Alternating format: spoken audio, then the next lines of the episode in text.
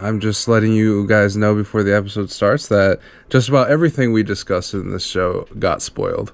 So if you listen to our top 10s at the beginning, maybe watch any media that you don't want spoiled from then on. But thanks for listening, guys, and I hope you enjoy this little special slice of life from the Midweek Matinee crew. Hello and welcome to Midweek Matinee. I'm your host, Brett Beck, and alongside me today, as always, I am joined by two fine gentlemen. The first fine gentleman is Ooh. Mr. Chris Figgs. How are you, sir? I am good. How are you? I've been better. I've been worse, but that's okay. Honesty is important, guys. Okay, Blake. I'm also joined by Mr. P- Blake Popes over here. How are you today, sir? I'm doing excellent, sir. How are you?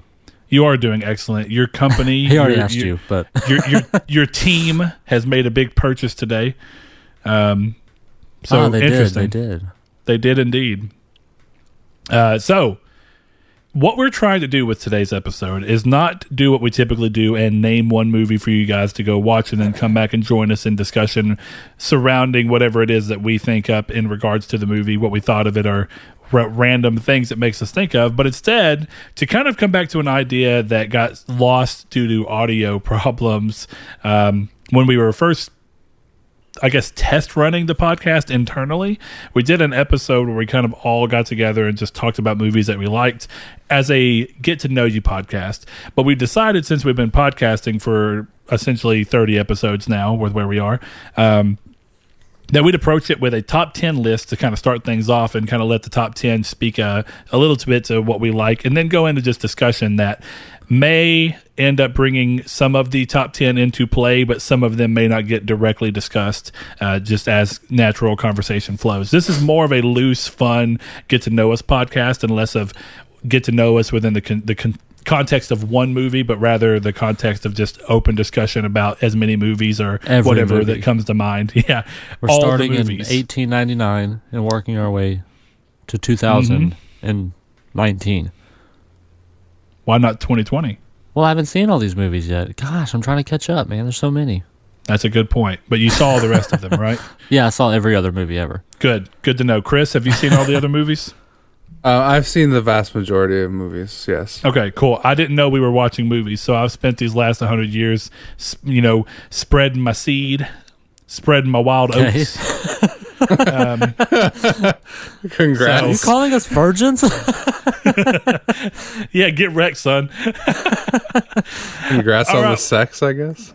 Yeah, that's right, man. Yeah, I'm flexing on you, uh, but that's okay. So, I think, you know, Blake was one of the ones who was very excited for the idea of a top 10 list. So I'm going to let Blake go first, just also because I'm curious. He says that his list, you know, we got a little bit of talking ahead of time where he said his list is very film bro filled. So I'm curious to see, without immediate discussion following each individual movie, just to hear the list in order and see what the hell it is. Brett, how high do you think Wolf of Wall Street is on his list if it's a true dude bro list? okay, I think, so it, I think it might be number two. So Number it's film broy to an extent. It's not perfectly film broy. Oh, Wolf so of Wall have Street is sadly not on here. It was at one Ah. point, but I removed it and put so you have in, Inglourious Basterds instead. All right, maybe it's not film bro at all. Half of these are not film bro. Half of these are just we know you, Blake. but also, I do love I both mean- of those movies, though. They could easily be on this top ten. To, to be fair, like they could be put on here and two others taken off, and I'd be still happy. I have sadly still not watched Wolf on Wall Street, What? and I really want to. Oh, dude, it's so fucking good. Yeah. it is literally like the, the quickest soon. three hours uh, of any movie. I've ever seen. It is It's a so Scorsese perfectly film, edited, isn't it?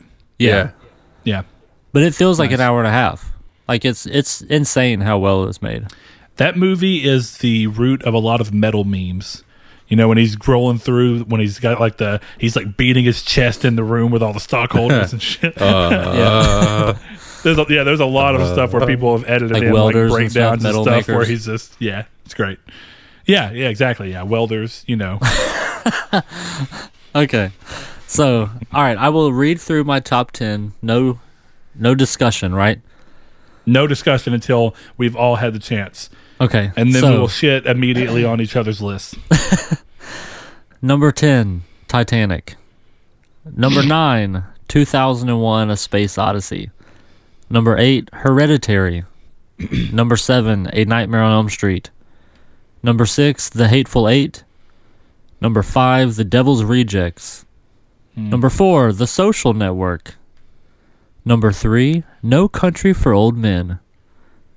Number two, The Witch. Are y'all ready for number one? Mm-hmm. I'm ready. Night of the Living Dead, the original.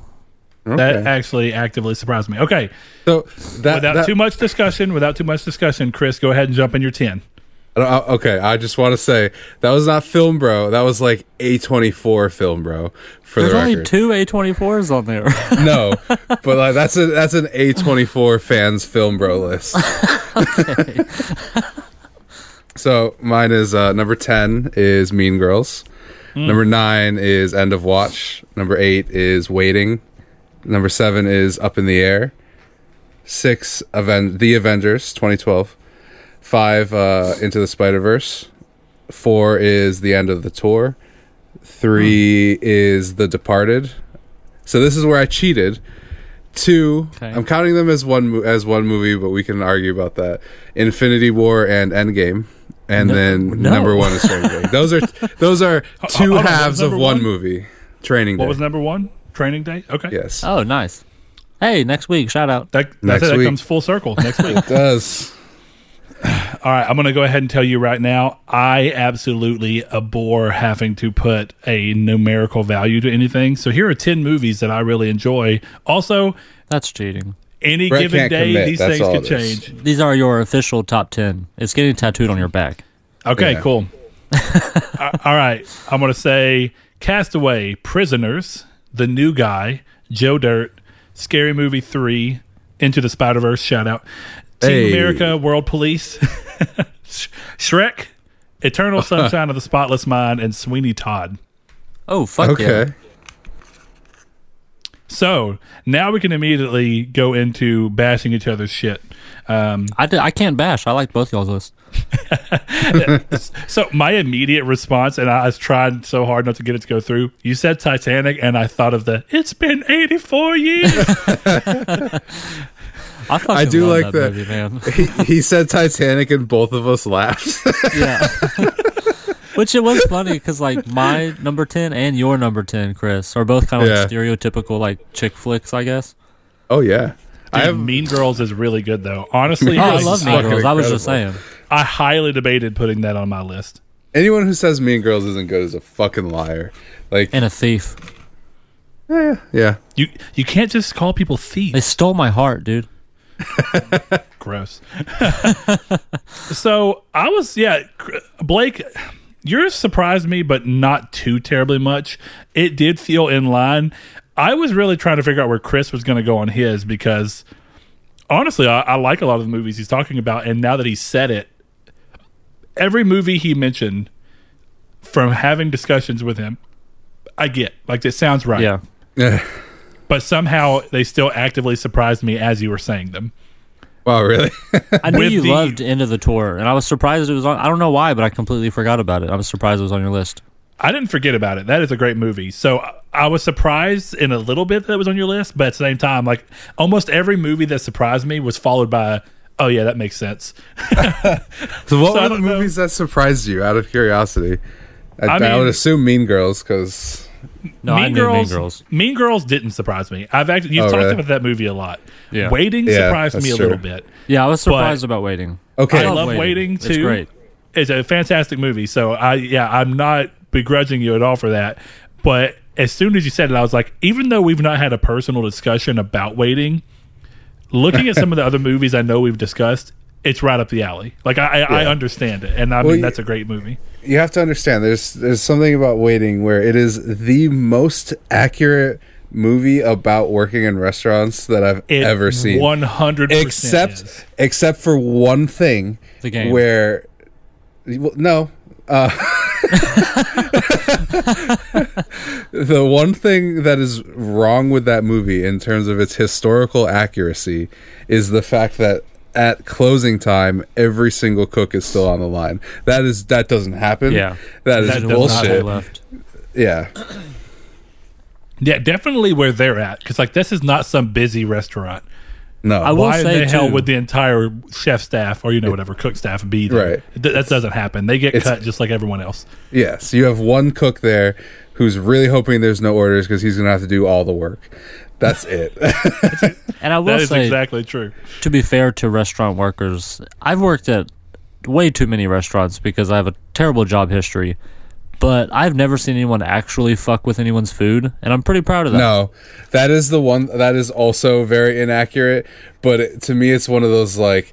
Oh, it's the movie with a metaphor, man. Because I've thought about spitting in No. a lot of oh people's yeah, food. I've everyone's thought about it, but I've actually I've legit never seen anyone like I've saw I saw someone pick something up off the floor, but not because I've they were seen that. upset, but because they thought no one was looking or whatever. yeah, And I'd be like, like, I'm dude, not. throw that shit away. Like throw the whole not- plate away now.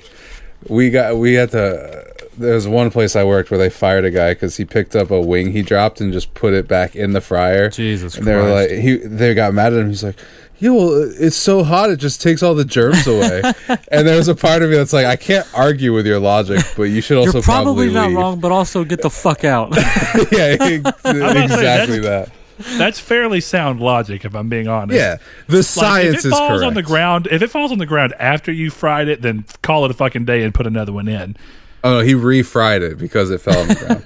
so he just oh. fried Well. the molecules of. Eh, look, the logic is right. The fact is that, like, I feel like with restaurants, ninety percent of the time, it's one of those things where, like, if you actually knew what was going on behind there, you wouldn't want to eat there. That's, and that's absolutely true. and that's one of those uh, that that is one of those things where it's like we can't you can't go that far. You can't pick The up food off the illusion floor. gets broken. Yeah. Yeah, Yeah, That- that- that's what it is. It's not saying that what happens behind the scenes at restaurants is disgusting. It's more that when you go, when you actually understand how some of your favorite dishes are prepared, it's kind of less magical than you expected. yeah. Yeah. Oh, absolutely. Like, have you ever seen uncooked wings before? Because I have. That's just fucking Yeah. gross. I'm not trying. Yeah. I, like wings are banging, but there's a lot of me that's like these look fucking disgusting. yeah. it, it is Well, weird. it's like Caesar dressing. It's like my favorite dressing, but working a bonefish, you have to make it from scratch. Yeah, and it's yeah, like fifteen percent anchovies, and I'm not a fan of that. Ugh. But mm. So the going, dressing is going very good. back, and this is a personal experience, and I don't know for you guys, but where you, where yours experiences have been, but my food experience that I have, I have never messed with anybody's food. Not my game. I don't. I don't do that. I don't play that game. But I have seen. I guess part of the reason I love waiting is that waiting is actually it's a little exaggerated, realistically. Yeah, like they of they mess with the food to a crazier extent. Yeah, but the whole line. Guacamole. But the thing is, is I have seen people fuck with people's food because they're upset and people treating them terribly. And it gets to be in this weird thing where when people, when you can clearly see people treating their server as basically below human, yeah. and then you see the server respond to that. Even though there's that majority part of you that's like, you still shouldn't do that. You have that other side of you that's like kind of rooting for it because you're like, fuck them. Yeah. It's like it's all. weird. I get that. It's like, oh, well, you're defending their honor, but you're also fired, bro. Exactly. It's almost like I don't necessarily mind that you go through and do it, but I can't leave you here because I can't trust that you won't do it another time. Right. But I had a time period where a guy came in and we were down to one section. We had a section in the middle of the restaurant called Kitty Land, and a family came in when the hostess was uh, seating another table. They came in, didn't see the hostess. They didn't wait at all. They immediately went to a closed down section that we don't ever go to because it's pretty far away from everything. Pulled down the seats off of the table, put them down, and then sat there. They sat there for about 10, 15 minutes with no one going over there because it's a closed section. And then they had the audacity to go and walk behind and come into the kitchen area and be like, Is anyone going to come see us? All oh right. no! Yeah. All right. All right. So Trey goes off, or I shouldn't. I mean, whatever. It's not a last name. Trey goes off and does his business, and I he mean, starts uh, waiting Greg. on them. they are being the hugest assholes in the world. I mean, there's just every little thing is crazy. We're so close to closing already. We wouldn't have really probably sat them, even if we did. I don't know. It's just one of those situations. They came in at a weird time, and they were just being huge dicks the entire time. And every time that he'd bring them something, they'd be like, "Well, are you going to bring us this?" Even though they wouldn't ask for it. Like I don't know what was up their asses, but he came back, and of course, I worked at a Mexican restaurant, so when or Tex-Mex re- restaurant, I should clarify because I'm in Texas, and that means a lot of it. Mexican is what we colloquially refer to it as. It is not Mexican food; it's Tex-Mex. but um, he took a. They asked for some tortillas, and after just being terrible, terrible people, and so he went, got the tortillas, or went to try and get the tortillas. Realized there was none made up because it was close to the end of the day. So he goes into the area, starts slicing them up, cooking them, getting them ready, and then whenever they get done, he took them and rubbed them in all on his gooch, each one of them, and just slid them down in there and went and gave them to him. And there's that part of you that's like, that is disgusting, right? Because clearly it's disgusting. Oh well, I guess because I was there, and even though I wasn't the waiter for them, I clearly saw that they were just being like all of us were annoyed because they were being dicks to everybody.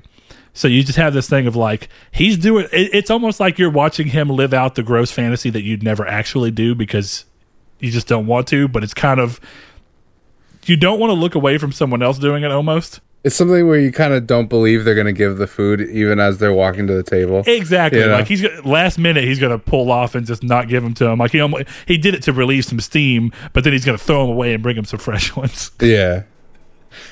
But he went through. What you got? Talk about how um, if you go to a restaurant, a, a speci- I'm going to go with specifically a sit down restaurant, even though I don't do this at fast food places either. If you go there 30 minutes to especially 15 minutes before close, you are a bad person. I want I want to put that out there. I hate Yeah. people who do that. And it's Yep. especially people who have no recognition of the fact that they're being an asshole. Oh, that we have we have people at um, my job where who'll come in and be like, "Oh, I just made it just in time." I'm like, "No, motherfucker, you made it just in time to fuck me, but you didn't make it just in time for anything." Or like a party of nine shows up at like eleven fifty eight. Yeah. Well, see, that's one of those things where, like, I feel like at my job we'd just be like, no, but like, there are some places where it's like, yeah, you know, well, totally see, and that's what I was going to say earlier. So, Chris, like in your experience, have you mostly worked at places that are actually like chains, or are they more like local restaurants? I've done both. The one I work Okay, for so- now is technically a chain, but is it's uh, it's under the guise of a local restaurant. You know. Sure. I was I've Well- done mostly chains. And if you turn someone down at eleven fifty eight and they call corporate, you're getting your ass chewed out. right? Yeah. See, that's what I kind of liked about my place. Part of the reason that my place to work was so crazy is because we were a legitimate local owned business. Um, There Yeah. was two of them, but the only reason there was two of our locations is because one of them was in Texas, and I live in a city. I- For people that don't know, I live in a place called Texarkana that is on the border of Texarkana and Arkansas.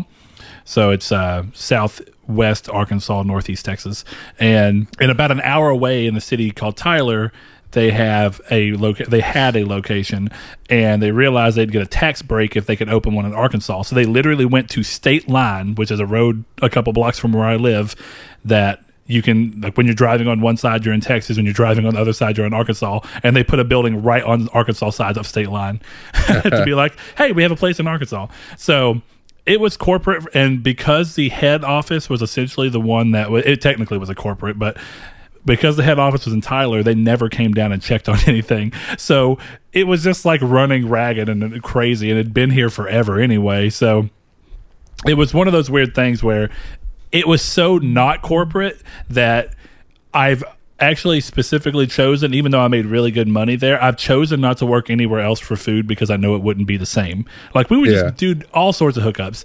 As a cheap person, you know, as a kid who's not making like, well, I'm clearly I was making good money, but I was spending it poorly.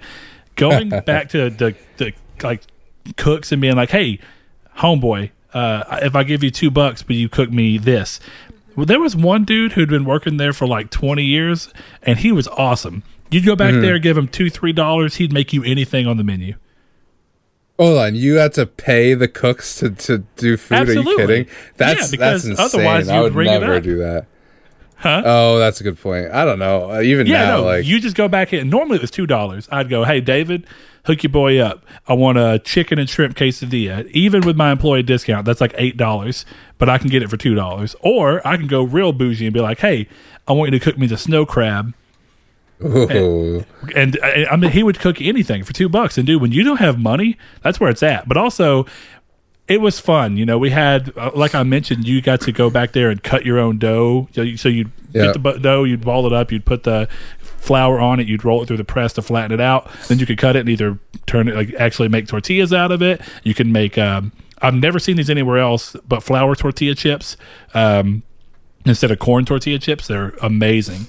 Anyway, you can make them fresh that way, or you can make your own sopapillas. And it was just fun. Like, you know, little girls would come in, and like, so you'd have like a family, and little kids would come in or whatever, and a little girl would be like, hey, I want a sopapilla. And we were always like, the server was the one who was meant to go make them. Yeah. So I'd go and I'd cut out a sopapilla heart or whatever and throw it in there and let it fry. And the little kids just like lose their mind when you bring them cool stuff. I made a dinosaur sopapilla for a kid one time. And then Yeah. because our place was called La Carreta, which is the wagon, I made one whole family just because I, I, it was more of a challenge to see if I could. I also got a bomb tip, but I made a wagon out of sopapilla and then I made sopapilla horses and then I stood them all up and put toothpicks together and I had a whole setup and it was really cool. But yeah, that's the thing about waiter uh, waiting that I really like is that like the, some of the crazier aspects of it we kind of did. Like some of my favorite stories, looking back with like some of my friends, is just stuff that happened while we were at La Carreta. We would go get sopapilla dough, and there was this in the middle of the main area, which was called Kittyland. Yeah. Anyway, you'd go over there, and there was a little computer for you to enter your orders into right in the middle of everything. On the little like wood plank behind it was this Native American carving of like a I guess like a chief or a chieftain and he, the way he was standing he just had like room for a nutsack so we made little we made dough balls and shoved them up on him on a Sunday morning before everybody came in and it took the entire shift before suddenly the manager when we were cleaning up said all right who made the he said who made the indian anatomically correct? But it's just goofy stories and shit like that man. I mean having a the same guy who did the stuff to the people's food went to the bathroom one time and just snorted a line of coke and then came out and punched the shit out of the bathroom door hmm. while yelling. It was crazy. I mean it's just it was fun and it was hectic and it was crazy and when i watch waiting it makes me think of working there and even though it was kind of a rough place it was so fun for Yeah. a dumb teenager Well, that's the thing with restaurants, especially like for me. Like, I hate cooking in restaurants, but like it's all about the people who you work with. That's Mm-hmm. especially what I like now, where like everyone I work with is awesome. So it's nice, but uh, yeah, cooking can besides suck. that so- one guy that shift that, that changed shifts with you and then quit Fuck Yeah. him. I We're, actually, calling, we're calling you out I actually do like that. That kid, like he was a good dude. He just that was like I was so mad, not because he did it, but because I had taken that day to stay at home and stare at my computer to order a PS5, and I had to go to work. That's just literally the reason I switched. Like nothing else. You're And, right. um, no because that whole time you were trying to do your pre-order while you were at work. Yeah i'm blown away that i got it in.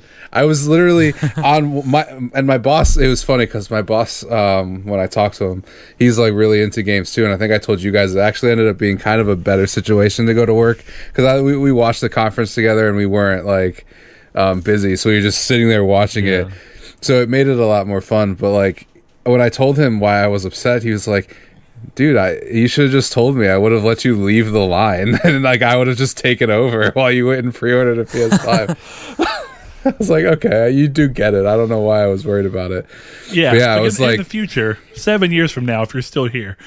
If i'm gonna put this on the podcast. If i'm still here in seven years i'll fucking kill myself. Well now it's set in stone so here's the hope got- and you don't have to seven years to live you've just made a verbal contract with our entire listener base Well, my my hope would be that if we have a listener base in seven years, I'm not fucking working in a restaurant. True. So, Chris, yes. going back to your list because I feel Sure. like one of the things that's interesting about waiting is I feel like that movie hits a lot more for people who have worked in food service. And while I think the vast majority of people will work in food service of some form at one point in their life, typically as one of their first jobs, not everyone mm-hmm. actually does do it. So I think waiting's is an interesting thing where it's a movie that inherently may not be funny to some people because they just don't vibe with what the movie's kind of riffing on. But something that everybody does. Well, mostly. There's homeschool and stuff, but what's up with Mean Girls? Why do you like Mean Girls so much? I love it, so I'm just it's more of a question just- for you. It's just such a perfect teen comedy, man. I don't even know how to put it into words. It's just everything in that movie is funny. Like the fact that she's from Africa is fucking. that always makes me laugh. It's just, no, like I don't have any good reason. And then like it's what it's Rachel McAdams looking like a fucking dime the entire movie. It's Yeah, uh, oh my god, this everything. It's without What's that that. girl's name? Amanda Seyfried or whatever? Yep, she is also decent. I'm sorry, that's fucked up. She's also very attractive. Um, She- But it- she's also there- decent. there's, there's just in that movie there, Rachel McAdams is insane. Uh, not the You know- fact that she isn't you know who- but Well, I mean, don't get me wrong. Rachel McAdams is a very pretty woman, but Gretchen Wieners, yeah, yeah, yeah, yeah. You can't sit with us, girl. Yep, you're right. hey, she can get it. Yep. But more importantly, yeah, uh, what you're talking about is kind of why I have the new guy on my list, right? And I've always kind of when I I was a little late to New Girls. I actually didn't watch it whenever I was like probably when it first came out, like you know when I would have been the exact age group, but I watched Yeah. it a little bit later and I was like, "Oh, this is so good." But the whole time I was watching it in the best way possible, not in any kind of, I was like, "This is kind of like looking and doing the new guy, but essentially from a flip perspective, instead of the lead person being a, a male, it's just a, it's a female, and you still have all the same beats because it's still a teenage, you know, com- dramedy comedy. but when you go through it, there there's something about those movies that while they're clearly over the top and ridiculous in a lot of ways, there's something about the dumb teen angst, uh, teen angst angle to them that just happens to work. Yeah. Yeah. Like I don't know. I, I I assume both of you have seen the new guy. Yeah. I have not actually. Oh my god, we ha- we have to solve this some the way thing somehow. with the same with teen movies is like they either get it so good or perfect that it works extremely Yeah. well, or it's so bad that it's impossible to watch. But this is also this is also one of those That's like true.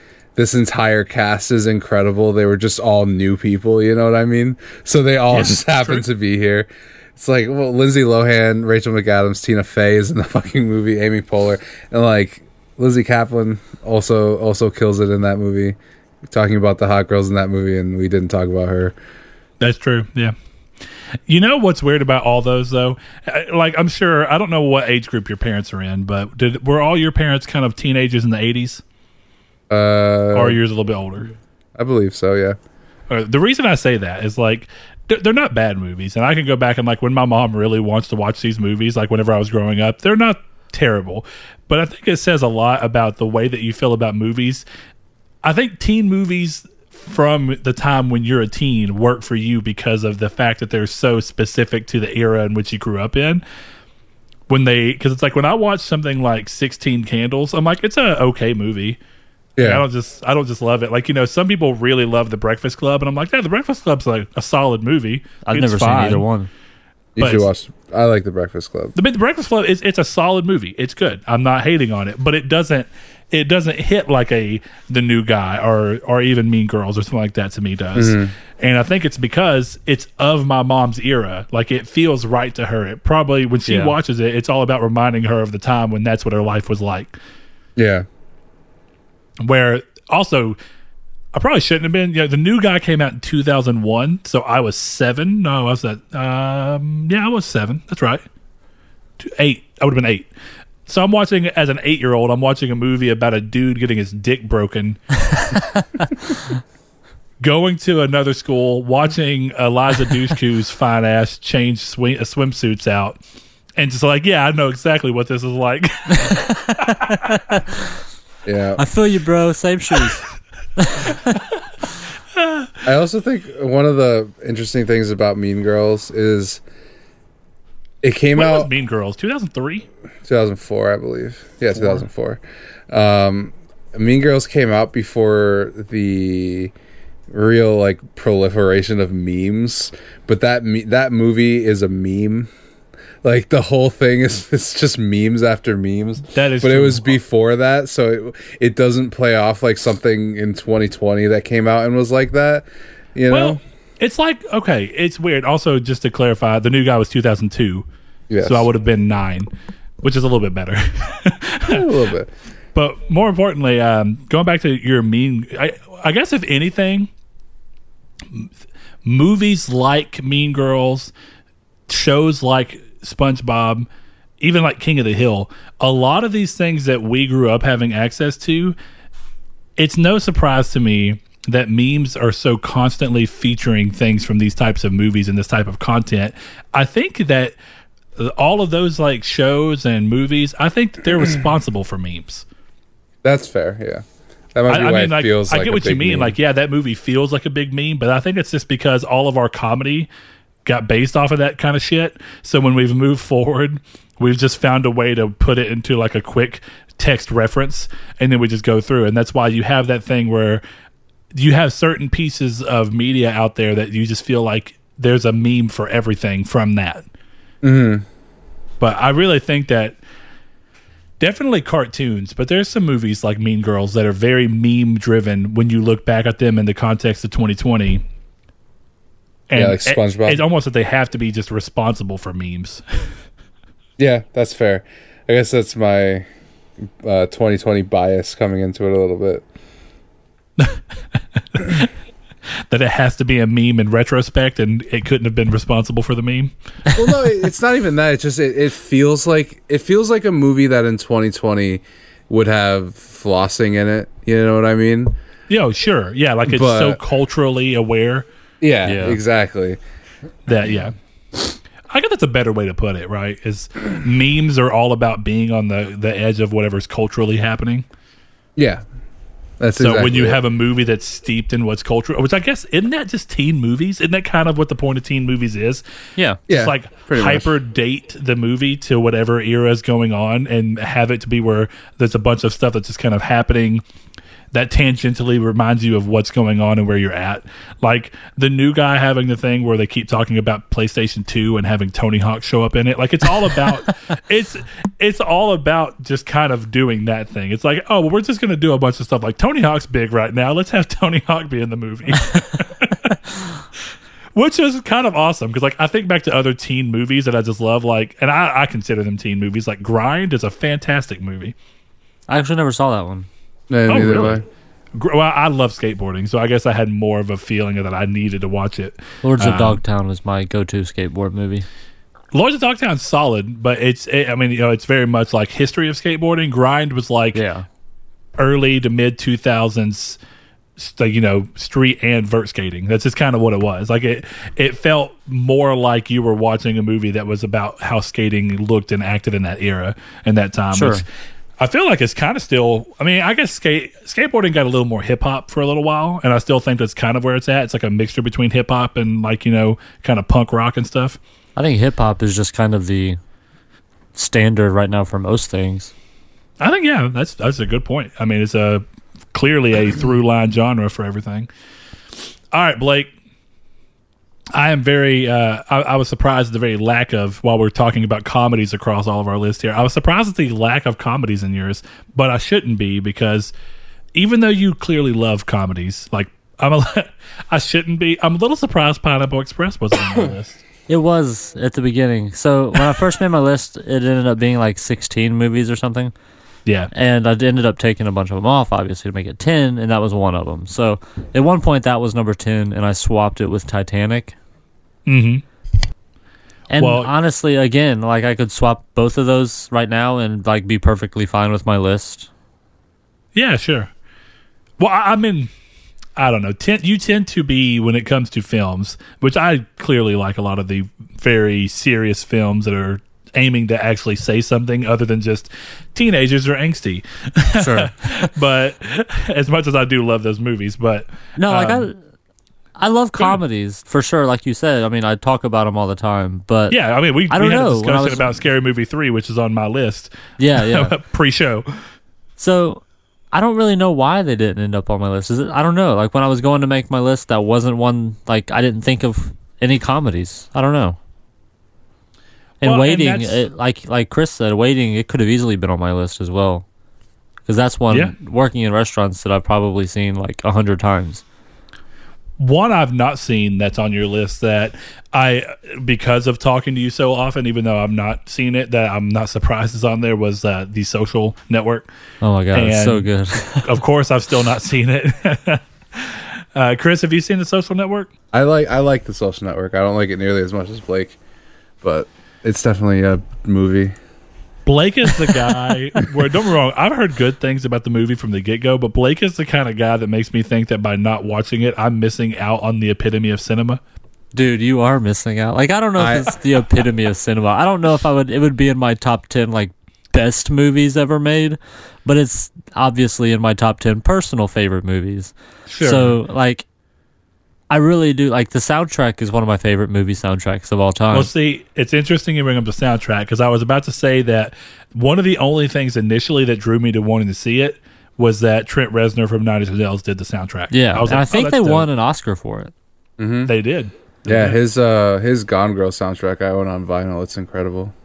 Yeah, I mean, I wish he would do more movies, and maybe he's a great fit for Fincher and nobody else because Fincher directed both of those. So, but yeah, I think the script is impeccable, and I think that, um, fucking what's his name? Why am I forgetting his name? Jesse Eisenberg, Eisenberg. is the perfect Mark Zuckerberg. Like he's really fast talking and like a super asshole, and not like. I don't know, just super socially awkward, and maybe that's Mm. why he's an asshole, and he's less of an asshole and just super I not feel like he's a. comfortable. I feel like in 2020 he's a better Mark Zuckerberg than Mark Zuckerberg is. Well, see, that's what I was about to say. Is I think of Mark Zuckerberg in the context of current, like the last three or four Yeah. years, and I don't see Jesse Eisenberg as him. yeah, but because Jesse I don't know like if a that's fucking fair. robot. yeah that's what i'm saying I, I think you almost have to be like I, this is just a, a side but i was uh, just kind of looking for something to put on on youtube that i could just listen to while i was working today and i came across where uh, marques brownlee uh, was interviewing and talking with mark uh, oh yeah. ab- about like VR and stuff. And I almost wanted to watch it or click it just to listen because I was like, I would really hope that this changes my opinion about Mark Zuckerberg. I don't like how he stands from like what he lets companies do. Like I don't there's a lot of things I don't like about Facebook. But my biggest problem with him is that he just seems like he's not a person. And I don't I does don't like that. I'm like I want and I don't mean like don't wrong, the the robot joke is there, but he just seems he seems like somebody who's had so much money thrown his way and so much power because of it thrown his way Yeah. that he's just stopped giving a shit about anything. That's what it is. Like, and by nature to that, he ends up kind of feeling lifeless and kind of lacking humanity because it's just like, why the fuck would he care about anything? Because he's got all the money he needs anyway. He's got fuck you Anything he does from here on is just him trying to make more money. so, not that that's a problem. It's just I get nothing out of him. So I almost wanted to click the video because, and this is funny, YouTube actually failed me.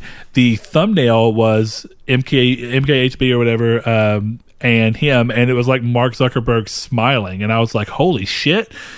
and so I hovered my uh, you know cursor over it, and YouTube does a little like three Yeah. or four second preview, and none of it showed Mark Zuckerberg. So I was like, "I'm good, I'm good. I'm just not going to watch it." I was like, "That thumbnail is a lie."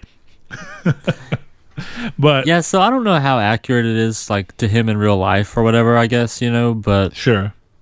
Are Like, you talking about the uh, the movie? Social Network, the movie, yeah. Yeah. But it, it's super well done. It's one of the. I mean, obviously, it's one of the best movies I think. So Chris? Yes.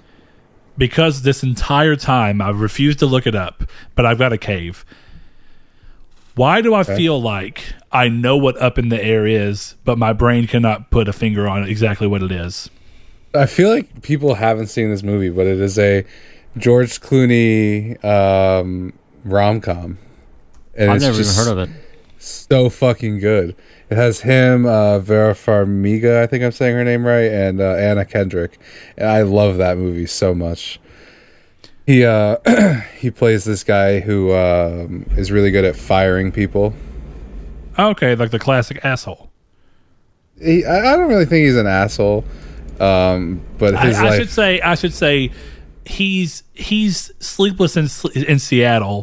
He's what Tom Hanks is in Sleepless in Seattle. He's the guy who, even though he's not a complete asshole, he's really good at essentially kind of fucking other people's lives up. yeah, pretty He's much. He's an unintentional he asshole. knows how to like efficiently fire but um yeah it's just it's so good i just love it so much but i don't feel like it's a very popular movie So I assume, right, and let's just kind of walk through because the part of the problem is, is it's just a rom com. I assume in this movie the basic idea is that you meet him as this guy who just is really efficient at firing people, and therefore people don't ever give him a chance, and he ends up coming off as an asshole, not to you necessarily, but to the people within the context of the movie and him. And the whole point of the love story is to kind of redeem himself. Is that what we're? Is that what happens in this movie? no Brief synopsis. no not at all And like i i guess kind of but like i wouldn't i wouldn't even necessarily say that because most of the people in this movie are like bigger assholes than him from and stuff like that the love story is more just this thing that it kind of plays into like his obsession with his his flight miles and stuff like that I, So I would does have he, to Does he? Hold on. Are you telling me right now that he meets a lady that he constantly ends up talking with on an airplane? No, he just like when they're in the same city, they have sex basically because they Okay. both travel a lot. So is it Okay. basically the terminal? I couldn't tell you. I've never seen the terminal. Okay, it's a Tom Hanks movie, but he's like trapped in an airport or something. It's been a That very long time since I've seen it. Nah, it has nothing to do with being trapped in an airport. he just he he. The big thing is like Anna Kendrick's character has come up with a way to fire people online. um, to make it, and he doesn't like that because he's used to the old way of flying to a company and sitting with people face to face, and he feels They like that's more personal. What? I said they took our jobs. I just I just heard like computer crackle, and I'm like, I don't know what the fuck he said. Um, Oh, but yeah, so it, he's definitely not trapped in. I guess, arguably, you could make it. You could you could argue that he is trapped in an airport, but it is not the same way. no, I got you. Yeah, I was making a joke, but since you haven't seen the terminal, it didn't work. So just ignore. yeah, it. all right. Okay. Interesting. Uh, I don't know why, and I don't see. Here's the thing: I clearly did not know about this movie, and I don't. I'm not exactly sure, but I'm trying to understand why my brain thought this. I think my brain was like rom com in the air. What do you do to get in the air? You launch. I think my brain was thinking of failure to launch. Yeah, I, I love could that see movie. that. That. movie's very good. Eh. I like to that be movie a lot. to be fair, I've not watched that movie since I was a teenager, and my mom was kind of forcing me to watch it. And I'm like 15, and I don't give a shit about this movie. Me and Haley actually watched it when we were in Miami, like uh, what a month and a half ago or two months ago. yeah, It was on one And of the that- movie channels what, in the hotel. Uh, Sarah Jessica Parker and uh, what's our McConaughey. all right, all right, all right, man. There we go, McConaughey. But Bradley Cooper is also in that one. And at the time when that movie came out, I confused the hell out of both of them because they looked kind of similar at the time, or at least in my mind. And so when they were both in the same movie, it was like it blew my mind. I, I realized that they were two different people, like thirteen year old me or whatever. Yeah, I don't know. I guess that was around the time where clearly media has an impact on the way that you just naturally view things that you don't already know. I was just kind of like, ah, Sarah Jessica Parker is not all that great. Partially because Sex in the City was stupid and I'd seen it, but then South Park was doing their thing where they were making fun of her, where she was like a donkey. A horse or was it yeah, donkey? whatever it was. Yeah. I think it was a horse. Honestly, I, it doesn't matter. It's the same basic principle. yeah, I'm not a huge fan of her either, but I like the movie. Yeah. Anyways, I- not on any yeah, of the lists. rom coms are an interesting thing because like my wife likes them and I don't hate them. Like I like rom coms, but they're never like. I can't think of any rom coms that are well. Okay, this is what's weird.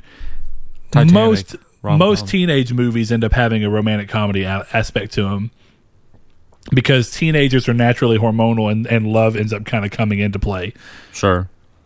So by that nature, I guess there are movies in my top list that are rom coms, but with the sole intention of being a rom com, they tend not to just like they don't tend to come into my radar eh, to where I'm like I fucking love that movie. Like my wife really loves Fifty First Dates. It's a solid movie. I don't get me wrong. I like it. One of One of the only- last good movies. What's that? I said one of Sandler's last good movies. I think that Yeah. movie is incredibly creepy, actually, but that's okay. Actually, I haven't seen it I'm, in, I'm like, glad that's years, not so I just me. know. I get that it's trying to be. I, I don't have a list, damn it, Blake. My list is just here. I'll copy and paste my Google Keep, where I just fucking type ten movies with. oh, I don't use Letterboxd for shit. You should. It's beautiful. I, I'm not saying I shouldn't. I'm just clearly I don't ever think to do so. Um, anyway, Chris, I thought Yeah. the same thing. When you think about the basic premise, it's kind of I don't know. It feels like you're taking. You know how they say you're not supposed to like sleep with a girl if she's drunk and you're not. Yeah. yeah. That's what that movie feels like. absolutely. Yeah, I haven't seen it in so long. I can't. Like, I'm sure you're right. Like, I watching it and as an adult now, I'd probably think the same thing. But I remember liking it as like a teenager. Yeah. It's a cute mean- movie, but Yeah, like sure. the real world application is just super creepy. Yeah. Like imagine waking up next to a random man every day. and being like, "Oh, I guess this is my husband," you know? yeah.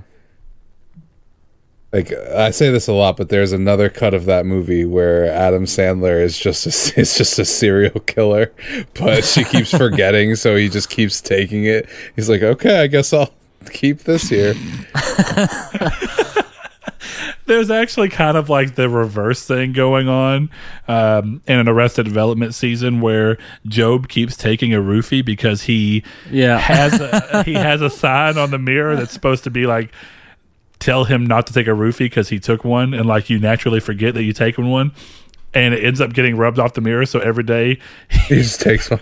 he's caught in this part where he remembers what he did because he took it at like the wrong time. So every day he's going and he's just taking a roofie every day. It's like destroying his kidneys and stuff or his liver, whatever it is. It's just hilarious because it's basically the same premise as he's just living the same day on repeat over and over again. That's Oh. incredible. But I'm glad I'm not the only person that thought that movie was kind of creepy. Um, I don't know why, and it's not like a favorite movie. It's just one of the. It's a rom com that comes to mind that was interesting. Partially because I never quite got into the I hate, um, and I just had his name, and somehow I'm off of it. Um, Atta boy. Sorry, that was me. That was me. Dane Cook. I never got into the thing where I just hated Dane Cook. I like Dan Cook. Dan Cook is So- Play funny. of the month. Is that what you're talking about? It's great.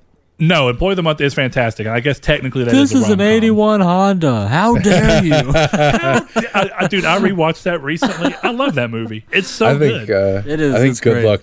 Do Good you- Luck Chuck is my one of my. Good Luck films. Chuck is the one I was going to bring up. the fucking penguin bullshit makes me laugh every fucking time. I know it's stupid. By no means is it good, but yeah, no. Employee of the month is good. See, you know what's weird about rom coms? I guess if you can disguise it well enough, the viewer almost doesn't even think about the fact that it's a rom com.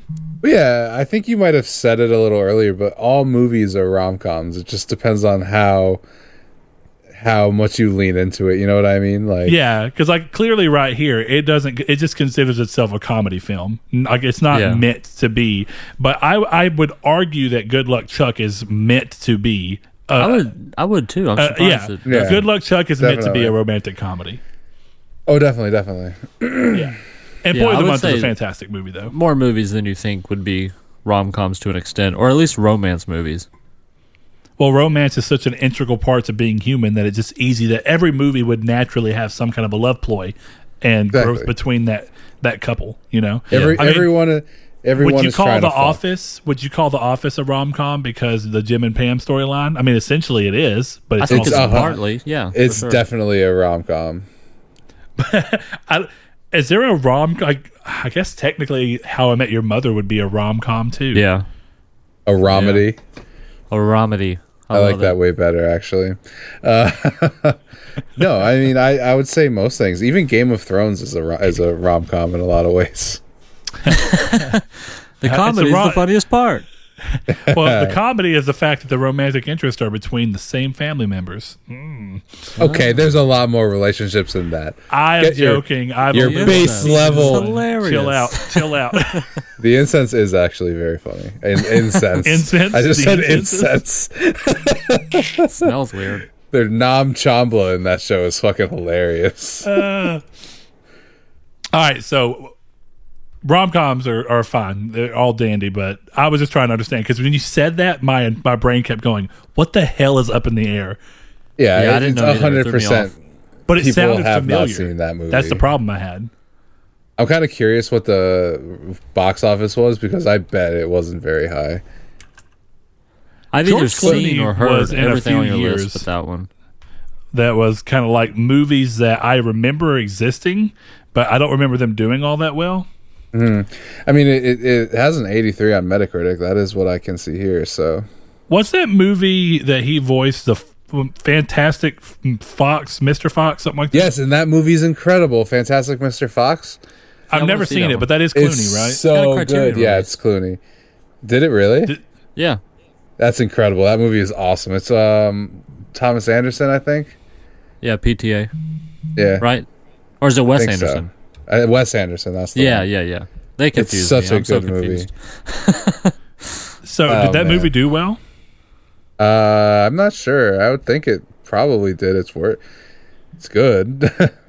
I mean, I'm looking it up real quick because the the problem that we exist in, kind of like we were talking about earlier with this whole Xbox purchase thing that's going on, Yeah. uh, is that there are games, media, all that stuff where there's it's clearly good and people clearly like it, but not enough people like it to justify its existence technically.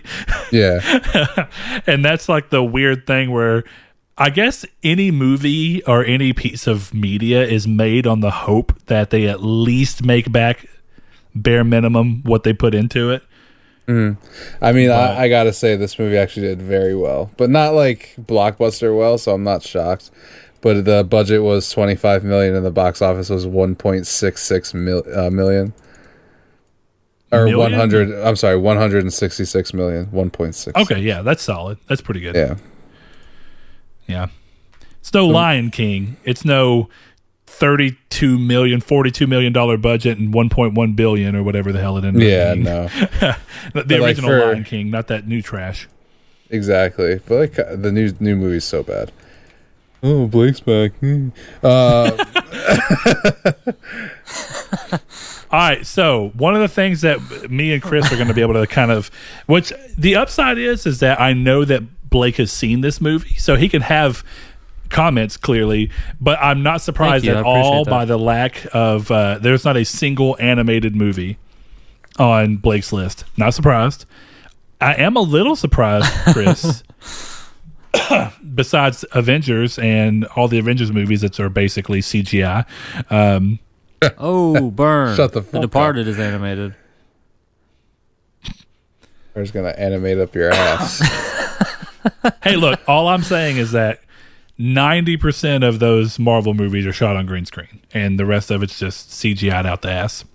Hey, a lot of movies nowadays are shot on green screen with a lot of CGI. You just don't notice it. Wolf of Wall is- Street has a shit ton of CGI.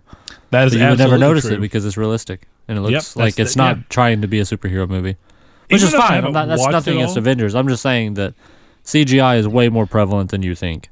No, it it absolutely is. And actually, I was just throwing a, a dig at Chris because I knew he'd get a little offended if I talked mess on it. You offended me. Uh, because actually, what I was going to give shout out to is practical CGI, like where it's coming in and doing CGI for something that's not over the top, uh, you know, that is already unbelievable. So then when you don't do it well, you uh, you notice it, you know. Yeah, well, that's a lot of We're- I'm- Parasite was CGI. Yeah. Uh, but what I was going to mention, even though I've not watched the whole series yet, I really like what they're doing with uh, The Mandalorian, where they are shooting with half set and then a gigantic, essentially, screen that's rear projected that lets them do all the background, like, what would you even call that? Like it's not atmosphere, but you know, all your big backdrop kind of oh, this is your set piece in the background, but then you have an immediate piece of set that you're working on the different and set and items to work on. It's just it's it's great. Like if you're in a desert, then you see a bunch of desert sky and the sun and all that, and maybe some mountains that are on this projected screen. But the screen's got a little bit of a curve to it, so when it's filmed, it gives it a depth. But then you actually have. Real stuff that the the cast members are on. That's like the immediate scene that what you're seeing in the forefront is a real ship that they're getting into for practical effect. You're seeing real dirt that's built up on the soundstage, so that everything that you're clearly seeing looks realistic, and then the stuff that would be kind of bokeh effect in the background gets to exist in a way that still looks really really realistic without having to do CGI. That's cool. But what I was going toward is uh, one of the absolute best movies here, in my opinion, uh, Into the Spider Verse. I had a good feeling you were going to talk about that one. My, I was so proud it was on your list because It's so good. I, I honestly think it might be one of the few legitimately perfect movies. I've watched it like six Yeah. times, and every time I watch it, I think it's just as good as the first time I watched it. Yeah, the um should we we didn't do this, so I guess I'll edit it in, but are we we're going to go full spoilers on these movies, right? Oh yeah, we probably should edit that in. Um so what I'll say is like um Miles when he like actually turns into Spider-Man that scene I've seen that movie like 20 times and I still like when he flies off the building and all the glass and shit. Dude, you just So- get like goosebumps. Don't you? Exactly, every time. The soundtrack is perfect. The visual aspect is perfect. How they kind of stop the music and have that pull right before it jumps off. Yeah. It's just it's a, it's amazing. I kind of want to watch it again. I'm telling you, the framing of that scene too, where you're seeing everything as if it's upright, but it looks upside down at the same time. yeah, it's so sick. Seeing that do that that dramatic wide pan shot where you're seeing him fall down the building is Mm-hmm. gorgeous. Ooh. Yeah, it's so it's such a good movie. Like, it's the, best Spider-Man movie. Like, we're good. I it's absolutely obvious. agree with that. I think not Spider-Man Two even- is better. That's not even remotely true. I like Into the Spider Verse. Like I don't I don't dislike the movie, but Spider-Man Two is incredible. It is So- incredible, but it's just not. Uh, even, yeah, Spider Man Two is a great movie, but uh, on Spider Verse, I think here's one of the things is that I, to me, yes, it actually is a fantastic movie from like a story standpoint, framing of shots, even though they're CGI completely, clearly they're animated. Um, it's a well made movie in that regard, but it's also got like a banging soundtrack. It's so good. I don't know if I've ever seen a soundtrack that features contemporary music that's actual like that's not score and stuff in the background. Every one of these songs was written for this movie. If I'm not mistaken, I think the entire Yeah. soundtrack was written for this movie, and they're all fantastic, and they all fit so well to the world in which they introduce you into with the character. But the animation is I often with Sony computer or Sony Animation Studio, I often am am just flabbergasted by how good their animation is. I think that one of the two of the best animated movies I've ever seen prior to Spider Verse were Cloudy with a Chance of Meatballs one and two. The animation detail is just so crazy to me, and I love the little important details they get. Same directors too. Yep, same directors. Uh, so whenever you're going into this, the animation style, I think, is what sells this movie completely. And I don't know, if I'm being honest, I don't know if there's a better animation. I, I don't even know if the, if animation needs to get better than that. No, which is the a wild thing about statement. this. What the wild thing about that too is like they talked about how the sequel is going to make this movie look bad. And how? Because I fuck do you feel like this movie's timeless. I agree. It's, This- it's it's got that animation style that because it's just hyper stylized enough and not trying to be real, instead trying to lean into that comic book feel. You, I can't imagine because like you know we talked about Shrek and Shrek's on my list and I love the movie, but we talked about whenever we covered it, even when that movie was brand new, I remember thinking that the opening scene with all the mud and the water looked bad. It's like you, you're okay with it because it's still much better than anything before it, but there's not a single piece of animation or anything in Spider Verse that I thought looked bad. I could see myself watching that movie 20 years from now and not feeling like it's dated at all. Go. I think that the best thing about the visuals in this, it, it's like it looks like a comic. There are comic book movies like Avengers, but this is a comic book movie. Does that make sense? Yeah, yeah. It's a movie Yeah. comic book. I mean, I guess technically, it's it's like it's like an act. It's like a visual novel in motion. Yeah, pretty much. I guess exactly. kind of. Yeah, uh, the the little things that they do to kind of sell that, like having moments where they click something and you'll see like little vibrations come out of their fingers, and like Mm-hmm. you'll see the texture kind of change, and it'll have a.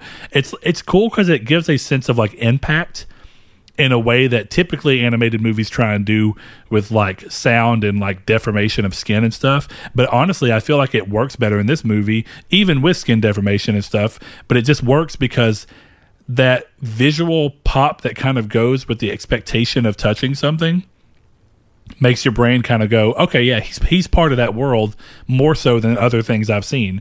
I don't think I have anything bad to say about Into the Spider Verse. Even some of the small details they put into the movie, like Peter Porker's nose also being Spider Man eyes that emote just like his eyeballs. Uh huh. it's just so funny. It's interesting, like hearing like people talk about the animation too. Well, Blake didn't like the animation. Is is where I was kind of going with that. Uh, or I, I shouldn't say that, but Blake, I know that the first time you watched it, you had problems with the animation. Yeah, and I- that's the only time I've watched it, and it's been probably what a year and a half now or so. Yeah, it was it was after it come out on Blu-ray, right? Yeah, it wasn't long after because I think we had bought it on Vudu or something for the kids to watch. Um, Yeah, yeah, like I didn't hate the animation or anything. It was just like I don't know what it was. I guess it was. It seemed kind of blurry or something. And I thought it was my TV for a while, but like it was just the way the movie looks, and it's hard to explain, especially this far out. So I don't want to like butcher my explanation and be completely wrong. No, for sure. I was just trying to remember what it was that gave you problems. One of the things that I think may have gotten you, and this was actually on purpose, I don't think most people cared. I think most people, it didn't bother them. But one of the things that was interesting is what they chose to do with per character frame rates and stuff. So with Miles, Yeah, this is just a cool detail, but with Miles and Spider Man at the beginning, you know, we had Peter Parker, Spider Man. Um, Peter Parker, all of his character animations that he's going through are in 24 frames per second. Then, whenever you go to Miles, because Like he's not as confident, yeah, it's like half frame rate, and then the it continues to climb as the movie goes through until he has that transformation scene where he kind of fully embraces being Spider Man, and then you see his animation tick up to the full 24 frames per second, and it does give a, the movie kind of a weird thing because like, and in a good way to me, when you're seeing their little. I, I at this point consider iconic the side by side swinging when they're holding Doc Ock's computer, and Yeah. You see Spider, you see Peter Parker Spider Man smoothly going, and his animation is following that smooth, and then you see Miles is kind of like barely getting it. Yeah. it's it's a cool scene, Like- and kind of understanding the background of why that is the way that it is is just super cool, and I like that aspect of being able. That's one of the cool things about CGI and even then wholesale animation is being able to make those kind of decisions on the go and tell your story in something that doesn't use words at all. It's entirely visual. Yeah, like I would never mm-hmm. say the animation's bad or anything. Like it just wasn't for me, I don't think. But again, like we've had this discussion, I'm just not really big into animation anyways. Yeah. So like I really like the movie. I really don't have anything necessarily bad like to say about I don't think it got anything wrong or anything, you know. Yeah, sure. But I just clearly me and Chris feel very strongly about the movie. Yeah, no. yeah, that's cool. I'm right, glad Blake. y'all enjoyed it. I almost don't want to ever talk about it on the show because it's just going to be us shitting all over Blake's chest. That- you think I'm kidding? I've had to stop like, I don't myself dislike multiple the movie. times from watching it. I've almost said that movie a number of times, and then I always go, "Nah, I should I should not do that." Yep. I immediately bought that movie 4K Blu-ray when I Oh, saw yeah. it in theaters. I said, "There's, I, I, I will." F- I- okay, fun story. Blake, do you remember whenever I found that 1S for like really I cheap? believe so. Yeah. Yeah, yeah, yeah. And and then sadly, it ended up being that the people took terrible care of it, and there's cockroaches. all in it. cockroaches, yeah. The whole reason I bought that thing for like the 90 bucks or whatever that it was is I was looking for a 4K Blu-ray player because I had already bought Spider-Man 4K Blu-ray. and I didn't even have a 4K Blu-ray player. When I was watching that movie in theater and then the credits rolled, I said as soon as that movie comes out, I'm buying that shit on 4K HDR. Yeah. I bet it looks good in 4K. I think we only own the HD on Vudu. Dude, it is gorgeous on my OLED TV. It's Yeah. it looks better than the theater did. Oh yeah, 4K crazy. always looks better than the theater. But yeah, um, so Blake, I want to turn over to your bread and butter because a lot of your list, not surprisingly at all, a lot of your list is horror based. Yep, four out of ten. Yep. So I guess the best question I have for you here is we clearly know your movies, but for any of the audience who may of have 10, not sorry. picked up on it yet, Yeah, you clearly have a love for horror. So if I know it's a hard question to be like, what is it about horror that makes you love it? So let's maybe make it a little closer. If you had to look at the the half of your list that's horror based, what do you think it is about those movies that are kind of a common element that se- that seem to have put them on your list? it's tough because they are all horror, but they are all very different kinds of horror. They're like different subgenres of horror yeah, within su- themselves. subgenres and even tones and like themes and stuff. So like, it's really hard to compare like Hereditary to like The Devil's Rejects or to Night of the Living Dead. You know, yeah, um, sure. but horror like having watched it for so long, I saw my first horror movie. I'm almost positive it was Halloween two, and I was like six, maybe seven. And um, that's the first one I remember. My dad argues with me that it was Friday, uh, Nightmare on Elm Street before that. Yeah. Also, yeah. don't know why he would have shown me either one of them that young, but you know, what can Hey, you do? my dad did the same thing, man. I was probably I was probably eight or nine the first time that I watched the marathon of all of the existing Halloween movies at that time. Yeah. yeah, he um he had VHSs of some horror movies, and one night I just threw one of them in, and he's like, "What are you watching?" I was like, "Halloween." He's like, "Okay." It's like, Oh, cool. let, let me join you. Yeah. So the first Did one I remember Were your Hallow- parents together at that point, or were or No, you they were split. They split up when I was like three. So Okay. For like a little period, my parents got a divorce when I was six. But for like a Yeah. little period, when I was like five and six, that I could still pretty vividly remember, my whenever my mom was at work or not doing something, and my dad was, it was just us and you know my me and my brother and my dad. He would let us watch South Park and watch horror movies and stuff that we weren't supposed to be allowed to watch. yeah, yeah. My Uh, dad was I was definitely the quote unquote fun parent. Bought me Yeah. Limp Bizkit CDs and horror movies and Grand Theft Auto and shit. And then my Probably mom would like find them in my bag and throw them away when I got back to her house. yeah, I think I've told you the story of uh, my dad, who's the one who got me into Eminem when I was young. Yeah, Yeah. same. Wh- Whenever uh, Encore came out, and my mom finally gave in to me asking to get it, but she bought me the Walmart copy, Yeah. and the Walmart copy was all edited. So my dad heard me singing along to it one day and was like, "Those aren't the right lyrics," and so he gave me his he gave me his parental advisory version and told me to put it in my ed- edited version's case. Yeah. And then he went and bought his own copy again. So- It's funny too with Walmart to get off on a tangent here. Their edited stuff, so they sell vinyl now that's uncensored. It is the explicit version, but the CDs that they still sell are always still are edited. still. That's so weird. Yeah, because my buddy he sent me a picture. They had the Slim Shady LP vinyl, and it had the explicit sticker on it. And he was like, "Why the fuck that. are they selling the explicit vinyl but the Yeah. edited CD?" Yeah. That's a dope vinyl though. You should get it. Are you back into vinyl collecting? No, I've thought about it, but I just don't have room with movie collecting. That's just already taking up Sure. half a wall, so I'm just like, good. Sure. yeah, I mean, like I still do it here and there whenever I want to. But yeah, speaking of Eminem, I do happen to have Slim Shady LP, the Marshall Mathers LP, and uh, the Slim the, the Eminem Show all on vinyl. Hey, it's three best. You can't go wrong. Yep. But yeah, so horror, you know, it doesn't really scare me so much now. There have been a few movies here and there that don't scare I me know while this is a watching. tangent, but Blake, do you remember while we're on the topic before I forget about it of Walmart censorship? Wasn't it Satanic Panic that Yeah. the Walmart version was just called Panic? It says panic, yeah. but the funny part is on the back, it still says satanic panic. So it's just the front and the spine that's changed. okay, and was it even was it the actual case or was it just the slip cover? It was just the slipcover.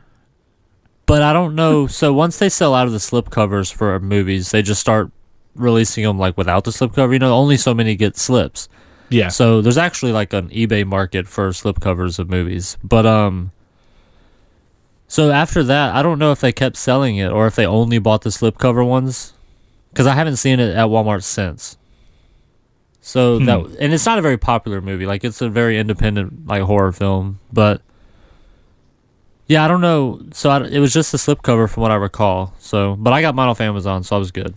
It was just it happened to be what we were talking about, and it kind of Yeah. brought to my mind of because I was thinking before you started talking, but you were getting back into it. I thought, wouldn't it be funny if like Walmart had their own edited horror movies? Yeah, and they kind of do, just the slipcovers though. So luckily the movies themselves aren't edited, at least from what I found with buying Yeah. movies from there. But yeah, so just being scared as a kid and a teenager was what got me into horror.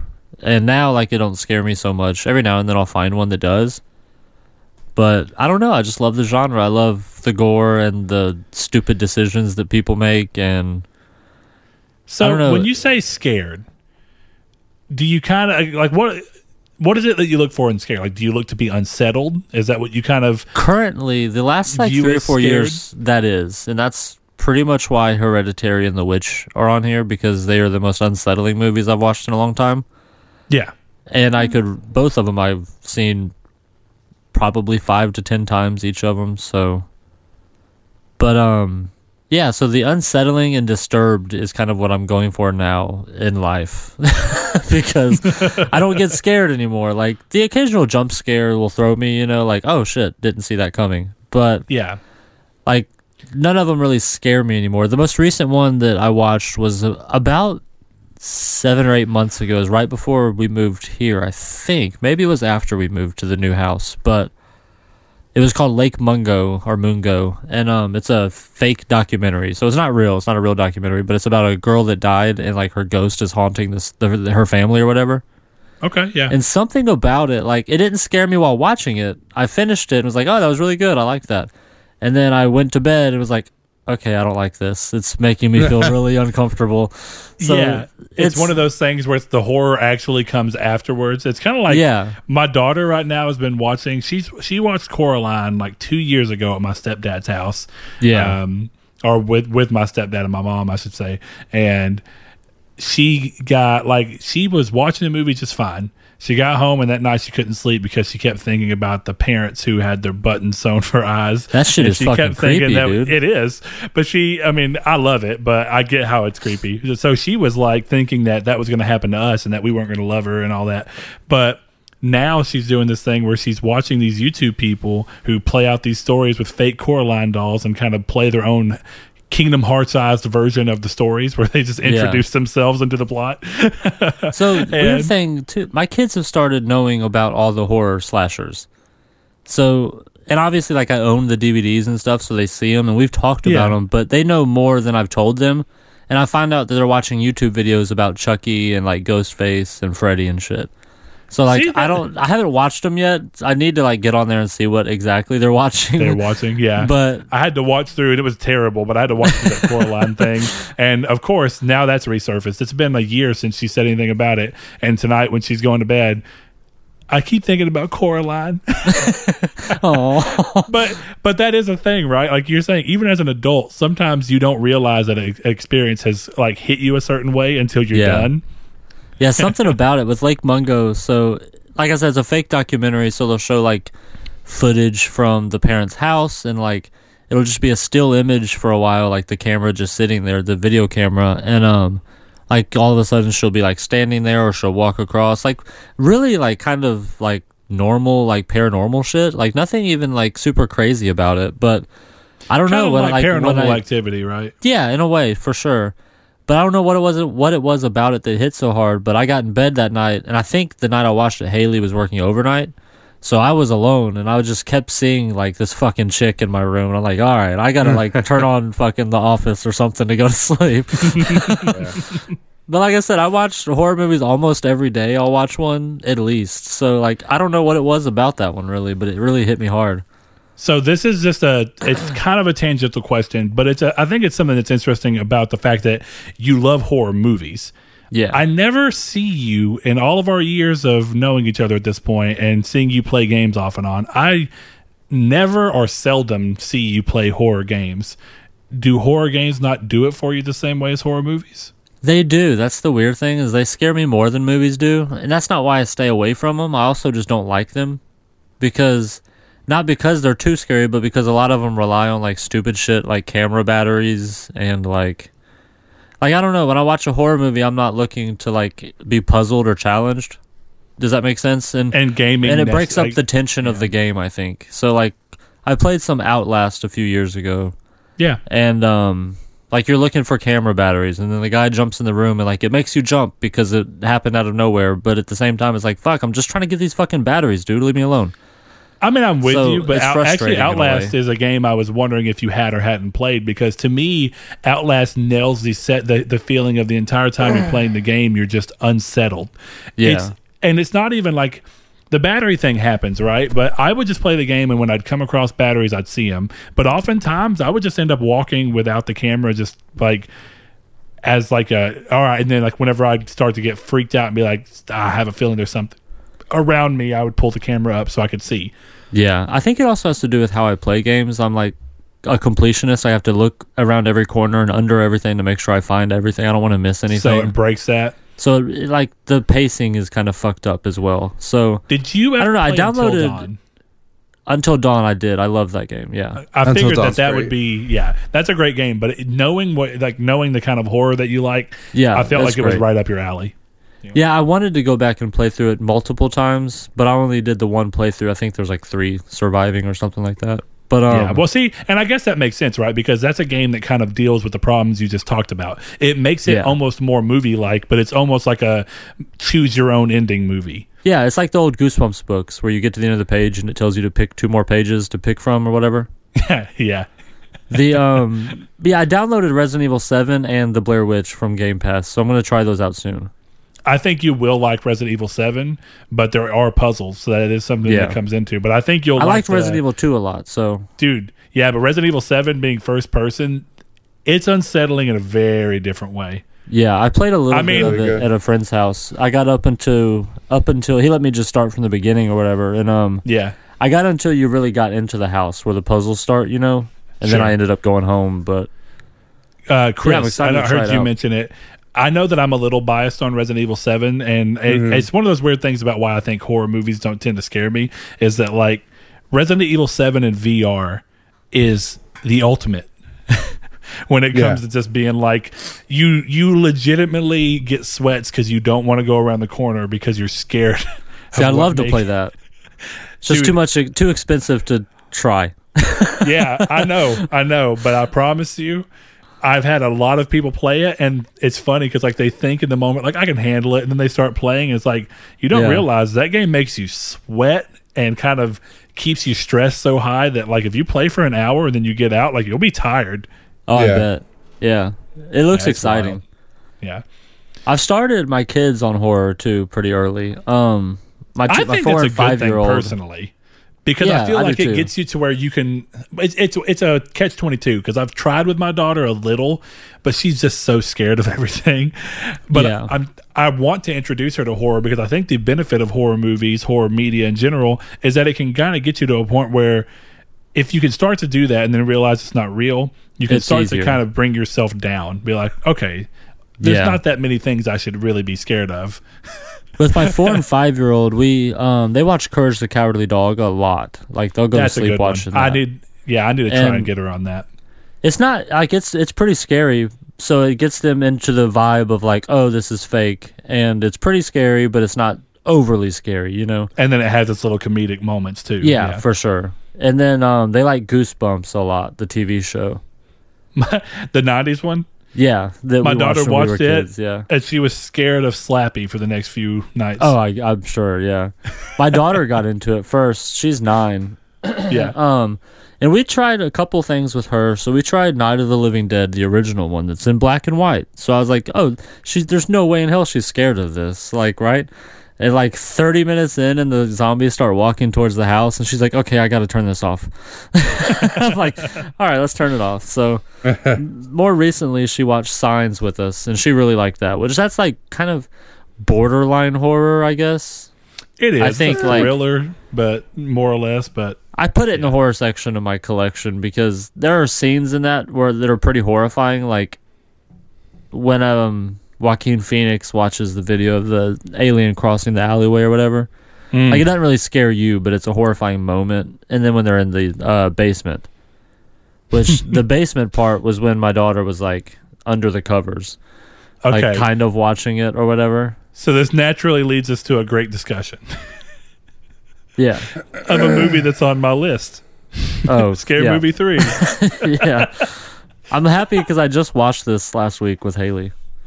I've watched it probably about a year ago. It's a it's another one of those movies that in a very different way from Spider-Verse. Like Spider-Verse is a movie that I view as a perfect movie, but Yeah. in a in a way that's meant to try and be like a actual movie. Scary Movie 3 is just perfect in that I have never put it on and been bored for a single second. Yeah. I think it's Ever. the only great scary movie. Yeah, like I like Scary Movie 2 and I, like don't. Scary Movie 1. They're fine. I don't like two. I like one. But everyone Two's- loves two. Like that's I mean, every time you it's ask someone, that's fine, their but- favorite. And I don't Yeah. I don't know, I couldn't get into it. I think I like one more than two myself, but I mean, Yeah, I, I for still sure. like two. But three clearly is the the best. I'm also a Four big was fan of also Scream solid. though. And I'm not a big fan of like the house on Haunted Hill, which is a lot of what two was based off of. Yeah, sure. And I think that kind of has to do with what how you perceive the satire or the parody. Yeah, but you see what? I, what going back to the scary movie thing, and it's just funny because you're talking about Signs, which is actually a great movie. I do love that movie, but the whole scene is kind of like indicative of what makes me love the scary movie idea, where it's like take something that's traditionally meant to be presented to you in a terrifying way, or at least whether or not it succeeds, the intention was to be terrifying, and then just turn it on its head completely because every time that I go to watch that movie, you know, you have that split second to where if you understand, if you know the reference material, in this case, signs, then you Mile. think back to the first scene and you're like, man, that is kind of a, a crazy scene. But then they immediately get your mind off of it because you're seeing an alien slip a knife underneath when she's slipping a knife underneath so they can her see her panties. panties. and then the faces they're making. Yeah, they're it's like, oh, giggling and covering their mouth.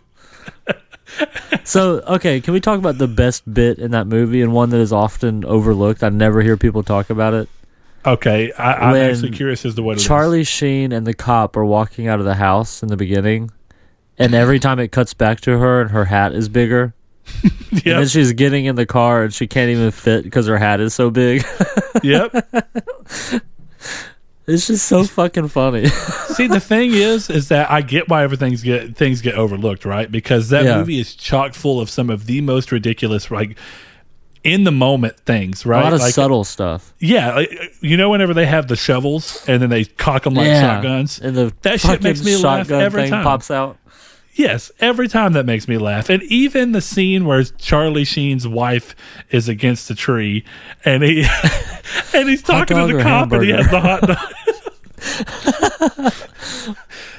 it's stupid, but it's it's it's this, and this actually goes. This will for me. This will cover the new guy in a sense, Joe Dirt, even like Team America World Police to an extent.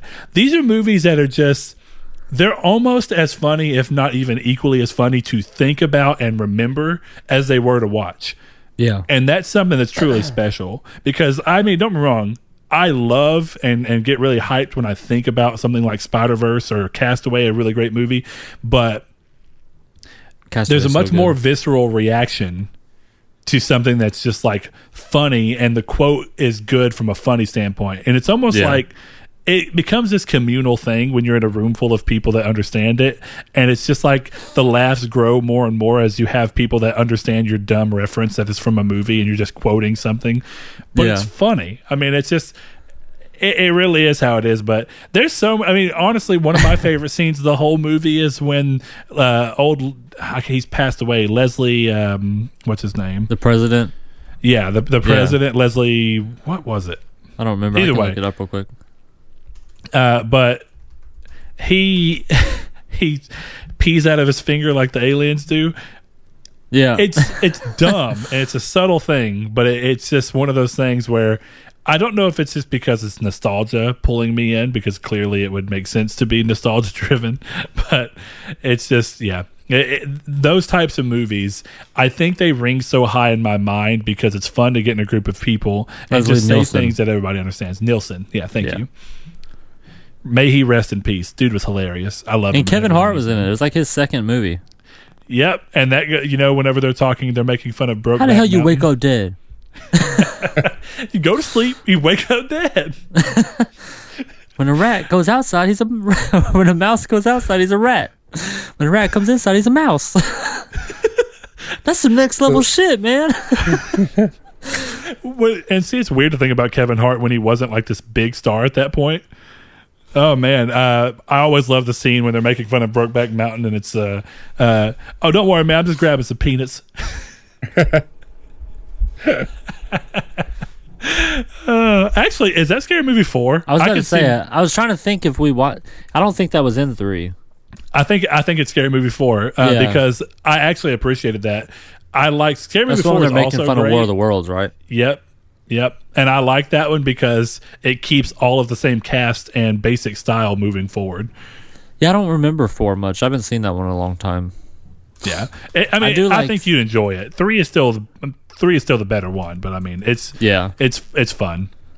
I still I But- do like when they're doing the eight mile thing, and he pulls out the uh, I don't know what it's called, but it, you like do it before you sing. He's like the pitch, bitch. oh, which I know that that's to we me. in the hood I, now. No, I take off always your view hood. that as Eight Mile and Malibu's Most Wanted kind of wrapped together. That's the way I it's kind of weird viewed too because like. Malibu's Most Wanted is almost also a parody of Eight Mile. I mean, yeah, more or less. I love fucking Malibu. That could have been in my top ten, honestly. Malibu's Most Wanted. I haven't watched it in a long Gluckman's time. down with the bitches and the hoes. but that the thing is, is that I remember the movie so well that clearly I love it because like Yeah. I've not watched it in probably at least ten years, and I God, it's remember so so much of that movie. Is that the freaking musket? I always go back to the. I got a game cast. Yeah. Cool, Well, you that a either got a GameCube or Dreamcast or a PlayStation 2 or, or a GameCube. I said I got a Gamecast, man. I'm broke. But yeah, those types of movies where you could just sit there in a group and just say shit from them, like Joe Dirt is great for that. Though Joe Dirt is also a, I think, is a genuinely good movie. Like it actually tells a pretty heartwarming story. It's just wrapped yeah, I think it's pretty good. I like Joe Dirt. I can't Yeah. really quote that one though. Oh, all the time, dude. Life's a garden, dig. I mean, constantly. Haley can. That's one of her favorite. That's that Yeah. would be in her top ten for sure. I got the poo on me. there's there's so much, man, and that um, that movie also has a lot of the visual gag that you see in movies like Scary Movie, where it's like if I guess you know what I like about Scary Movie is that those are the types of movies that even though you put them on with the intention of them almost being background noise, you find yourself glued to the screen the whole time. yeah. Like Yeah. there's plenty of movies that I love or even comedies that I love that I put on and I kind of just listen to them. But every time I put Scary Movie 3 on or Joe Dirt on, I am glued to the TV because it's just there's so much stuff going on that's visual. Yeah, that happened with That Scary Movie three because I was scanning all of my DVDs and Blu-rays into a app to like keep track of them all or whatever. And we threw on Scary Movie three because I was like, oh, I've seen it a thousand times. I can listen to it, know what's going on. And I got like 20 minutes in. I was like, all right, let's restart it. And I'm going to sit down because I want to watch this now. Okay, well, Chris, we come back around to you, buddy. I know you've been a little Yes. quiet during this one, but here's the important thing for you. For sure. I'm giving you your unabashed thing because I'm actually gonna I'm gonna introduce this with one thing. Okay. Into you the tour. What's that, clearly you clearly love Marvel movies. I do. But what I'm going to give you is I do not think that the 2012 Avengers is very good. I would actually go as far as to you. say I would actually go as far as to say that it's one of the worst Marvel movies. Yeah, I don't have anything to say. I'm just not But- even going to acknowledge that but- you've spoken. here's where here's where your saving grace from my comments come in. Oh, Jesus. Your other two movies are Infinite War or Infinity War and um, and you. Endgame. and Infinity War may be the best Marvel movie to date. And Endgame does Oh, such a poor job of keeping that momentum going, in my opinion, even though Endgame is still fun. But I, I can't believe Hey, how Chris, many bad, I just, dumb um, things you've just said. I have one question about your list. Why does it suck, dude? so hold on, Chris. Th- This is real quick. Are you telling me that you think Endgame is equally as good or even better than Infinity War? I mean, Well, he's got I it think- one spot above the uh, Endgame. well, okay, so this is the reason Or why I said I cheated, War, but I feel pretty good about the reason I cheated is that I consider Infinity War and Endgame one full movie. What are you, Tarantino? Kill Bill I'm one Chris- and two are the Chris same Rivera. movie. Now I get what you mean. They are. You should watch them back to back though. So here's the thing. I think that when you watch Infinity War, Yes. and it's it it has so much less plot holes and so much more consistency within itself. And then endgame falters on all that. It's fun. Endgame was a really fun movie to watch. But as soon as i was done watching it i couldn't stop from thinking about all the things that were immediate plot holes to me that the movie either doesn't do enough to kind of pull through or that was just too much. Like they felt like it was just coincidence for the sake of getting the movie to move along. I I came out of Infinity War so hyped because I had at that point I was kind of in this I don't I'm not that impressed by many of the Marvel movies, so I just don't watch many of them. And almost as soon as I got done with Infinite War, Infinity War, I kind of was like, "Am I? Have I been like missing something?" And I was so hyped. And then I watched Endgame. Endgame reminded me of all the things about the other movies that tend to make me kind of not care about them by the time that they're done. Like they're fun to watch. They don't feel like wasted time, but I don't know if I'd go out of my way to just watch them when I have other stuff to do. But I want you to just spout about all your Marvel love and do a job of explaining to me as to why I should like Avengers or, or I should say like 2012 Avengers or Avengers Endgame as much as I liked both Civil War and Infinity War. I uh, Because Civil War also is very good. That was I don't even know one. how to have this conversation with you. That's the problem because if you th- the way that you think and the way that Blake thinks, you just won't like the movies. Hey, I'm There's no way for me to fucking Yeah, but you don't like Marvel movies. That's why I'm saying I'm staying out. I'm trying to help. I'm not going to sit here and shit on movies I haven't seen before. Uh, well, see, uh, and I I'll I'll tell you, point, like the but- ones I've not watched, and I'd be willing to change. So maybe maybe this will help, Chris. And maybe what you can do is you can explain to me why a couple of the movies I've chosen to skip thus far may change my opinion of these other movies, right? End of watch. Yeah. Incredible. Love that fucking movie. Go ahead. It is. Uh, but okay, so Marvel side, I have I actually was interested in it and just haven't gotten around to watching it. So I've not watched Black Panther.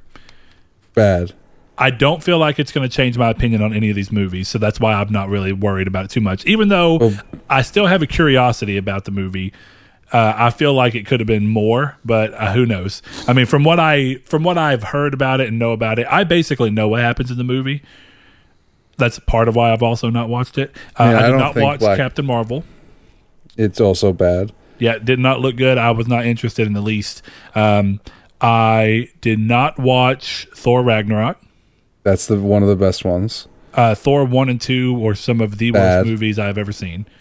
I Genuinely think Captain terrible. America. I've seen like seven or eight of the Marvel movies, and I think the first Captain America is the only like legitimately bad one. I didn't The like first- a lot of the other ones, but they were fine. They were good movies. I just weren't for me. If you if you think Captain America is worse than Thor, you haven't watched Thor. no, I haven't seen Thor. There you go. Yeah, Because Thor are abominations until Sure, Ragnarok. I was just saying. I think the first Captain America is like the only actually bad one that I've seen.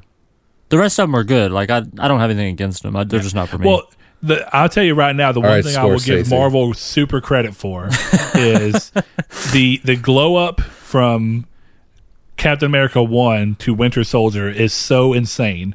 Winter Soldier is one of the best spy movies I've ever seen. It, Oh, it it really is a, a fantastic movie, and I was so against watching it because of how bad of a taste Captain America left in my mouth. But I will agree with you, Thor left the worst taste in my mouth. I don't uh, think the first Captain America is very bad. I just think it's a studio. It's just it's mid. I, I well, that's kind of what I mean. Is it just bad. seems boring. It's not even that it's bad. It's just like the whole movie kind of just happens, and you're like, well, okay. But the thing about Thor that kind of stopped me is like Thor got it wrong the first time and the second time to me. So Yeah. I was like, there's no reason for me to watch the third time. I was already iffy about watching Winter Soldier, but when I finally did, I was like, at least on their second time, they blew it out of the water. I mean, like, The different. I think the difference with Thor one and two and Thor Ragnarok is like Thor Ragnarok is like Th- Thor one and two is like the beginning of puberty, and Ragnarok is like when your dick is just ten times longer than it was. so know, yeah. so Ragnarok, I'll kind of give you the reason as to why I wasn't as worried about watching it. Clearly, it was because of the legacy of the movies before it, partially. The other Sure. thing was that, and I don't think that this has to be a bad thing. I just didn't personally care for it. it seemed to me like they have this series in the like you know sub series of Marvel in the Thor movies, and they had failed at giving it a person like they they failed at giving it a personality and a brand that was specific to it that resonated with people well. And so what they mm-hmm. did is they looked at a movie that they didn't expect to do well but did very well in Guardians of the Galaxy and they were like, fuck it, let's just put Guardians of the Galaxy shit and just essentially steal the way that we market it and put it into Thor Ragnarok. And that's kind of all the marketing looked like it was trying to just be Guardians of the Galaxy. And then clearly I think that is the case because we see Thor meet up with the Guardians of the Galaxy end Endgame. Mm-hmm. So I don't know if it was on purpose, but I just at the time when it was coming out, it kind of struck me as Marvel just doesn't know what to do with Thor, so they're just kind of trying to borrow from something else that has done much better. Yeah, I guess I could see that. I don't know. I think I think like my top 5 Marvel movies would have Thor Ragnarok in it, but neither of the Guardians movies. So I mean that's my only kind of point on that. Yeah, I think I would say The other two movies I haven't seen are the Ant Man and the Wasp, uh, the Ant Man movies, Ant Man and Ant Man and the Wasp. Ant Man is only important for one scene, so you know, choose wisely I love Paul that. Rudd. I need to see that one just because of him. Yeah, he's good in it. I like him as Ant Man. The movies are just inconsequential outside of the fact that Sure. like they're also the most important movies because they explain Infinity War and Endgame to you in a lot of ways. See, that was the thing that was weird, but I'll give Infinity War credit that I didn't feel lost coming into it, even though I know a lot of it has to, like, a lot of those two things have to deal specifically with what's going on and introduced in Ant Man. The the thing with these movies is I feel like you cannot get the same effect without specifically without watching them without watching all of them because I've seen every Marvel movie day 1 in theaters at midnight. Fuck yeah. So like they're not going to hit you nearly the same way. That's the problem. That's why it's hard to have this discussion with you because like Since I'm not dick deep already, it's just kind of like they're not going to hit me the same way. I don't even know if you would get the same appreciation even just sitting there on Disney Plus and watching them all in a row. Because this is something like it's been what 24 movies in almost 10 years. Like I was 17 when these when I started watching these movies. So Oh, I was too, and I, I really liked Iron Man 1. Yeah, but my point is just that the, the the decade has been filled with like these are the only movies I really see in theaters. Sure. So like you know, Well, it builds up. From I guess that. my Like, biggest thing is like I didn't think Age of Ultron. I didn't even watch it all, but I didn't think it was very good either. Uh, Age of Ultron isn't necessarily very good. but essentially going through all of it, what kind of got me was that like, like I said, I think the biggest takeaway for me and what kind of I haven't watched a Marvel movie since because it just I was like, ah, I don't I don't really love the way they handled this. I feel like Endgame does a like Endgame does a decent job of ending the basic premise of what's set up in uh, Infinity War, but it stumbles over itself the whole way. I, that's the thing that gets me. I just fundamentally disagree with you, so I don't know how to have this conversation. That's the big problem. Like I think everything you're saying is wrong. So like I don't but I don't know how to change what you're saying cuz I feel like a lot of the stuff that you're saying, oh well, it trips over this is stuff that they set up in movies from the past.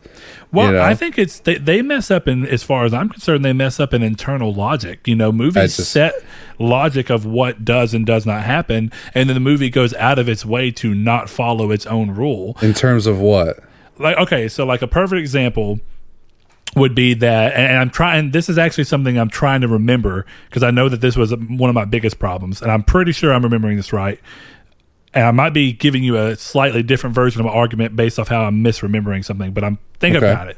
So in the movie, old Captain America is in the same world as all the other Avengers when they first come back. Yes. And yet, what we're told, the only so the reason that would happen is because he goes back, and instead of coming back, he stays with Peggy or whatever her name is. Correct. All right. So, from what we're understood, whenever I can't remember the lady's name. Oh, I've not watched Doctor Strange. That was the other one. Another Um, problem.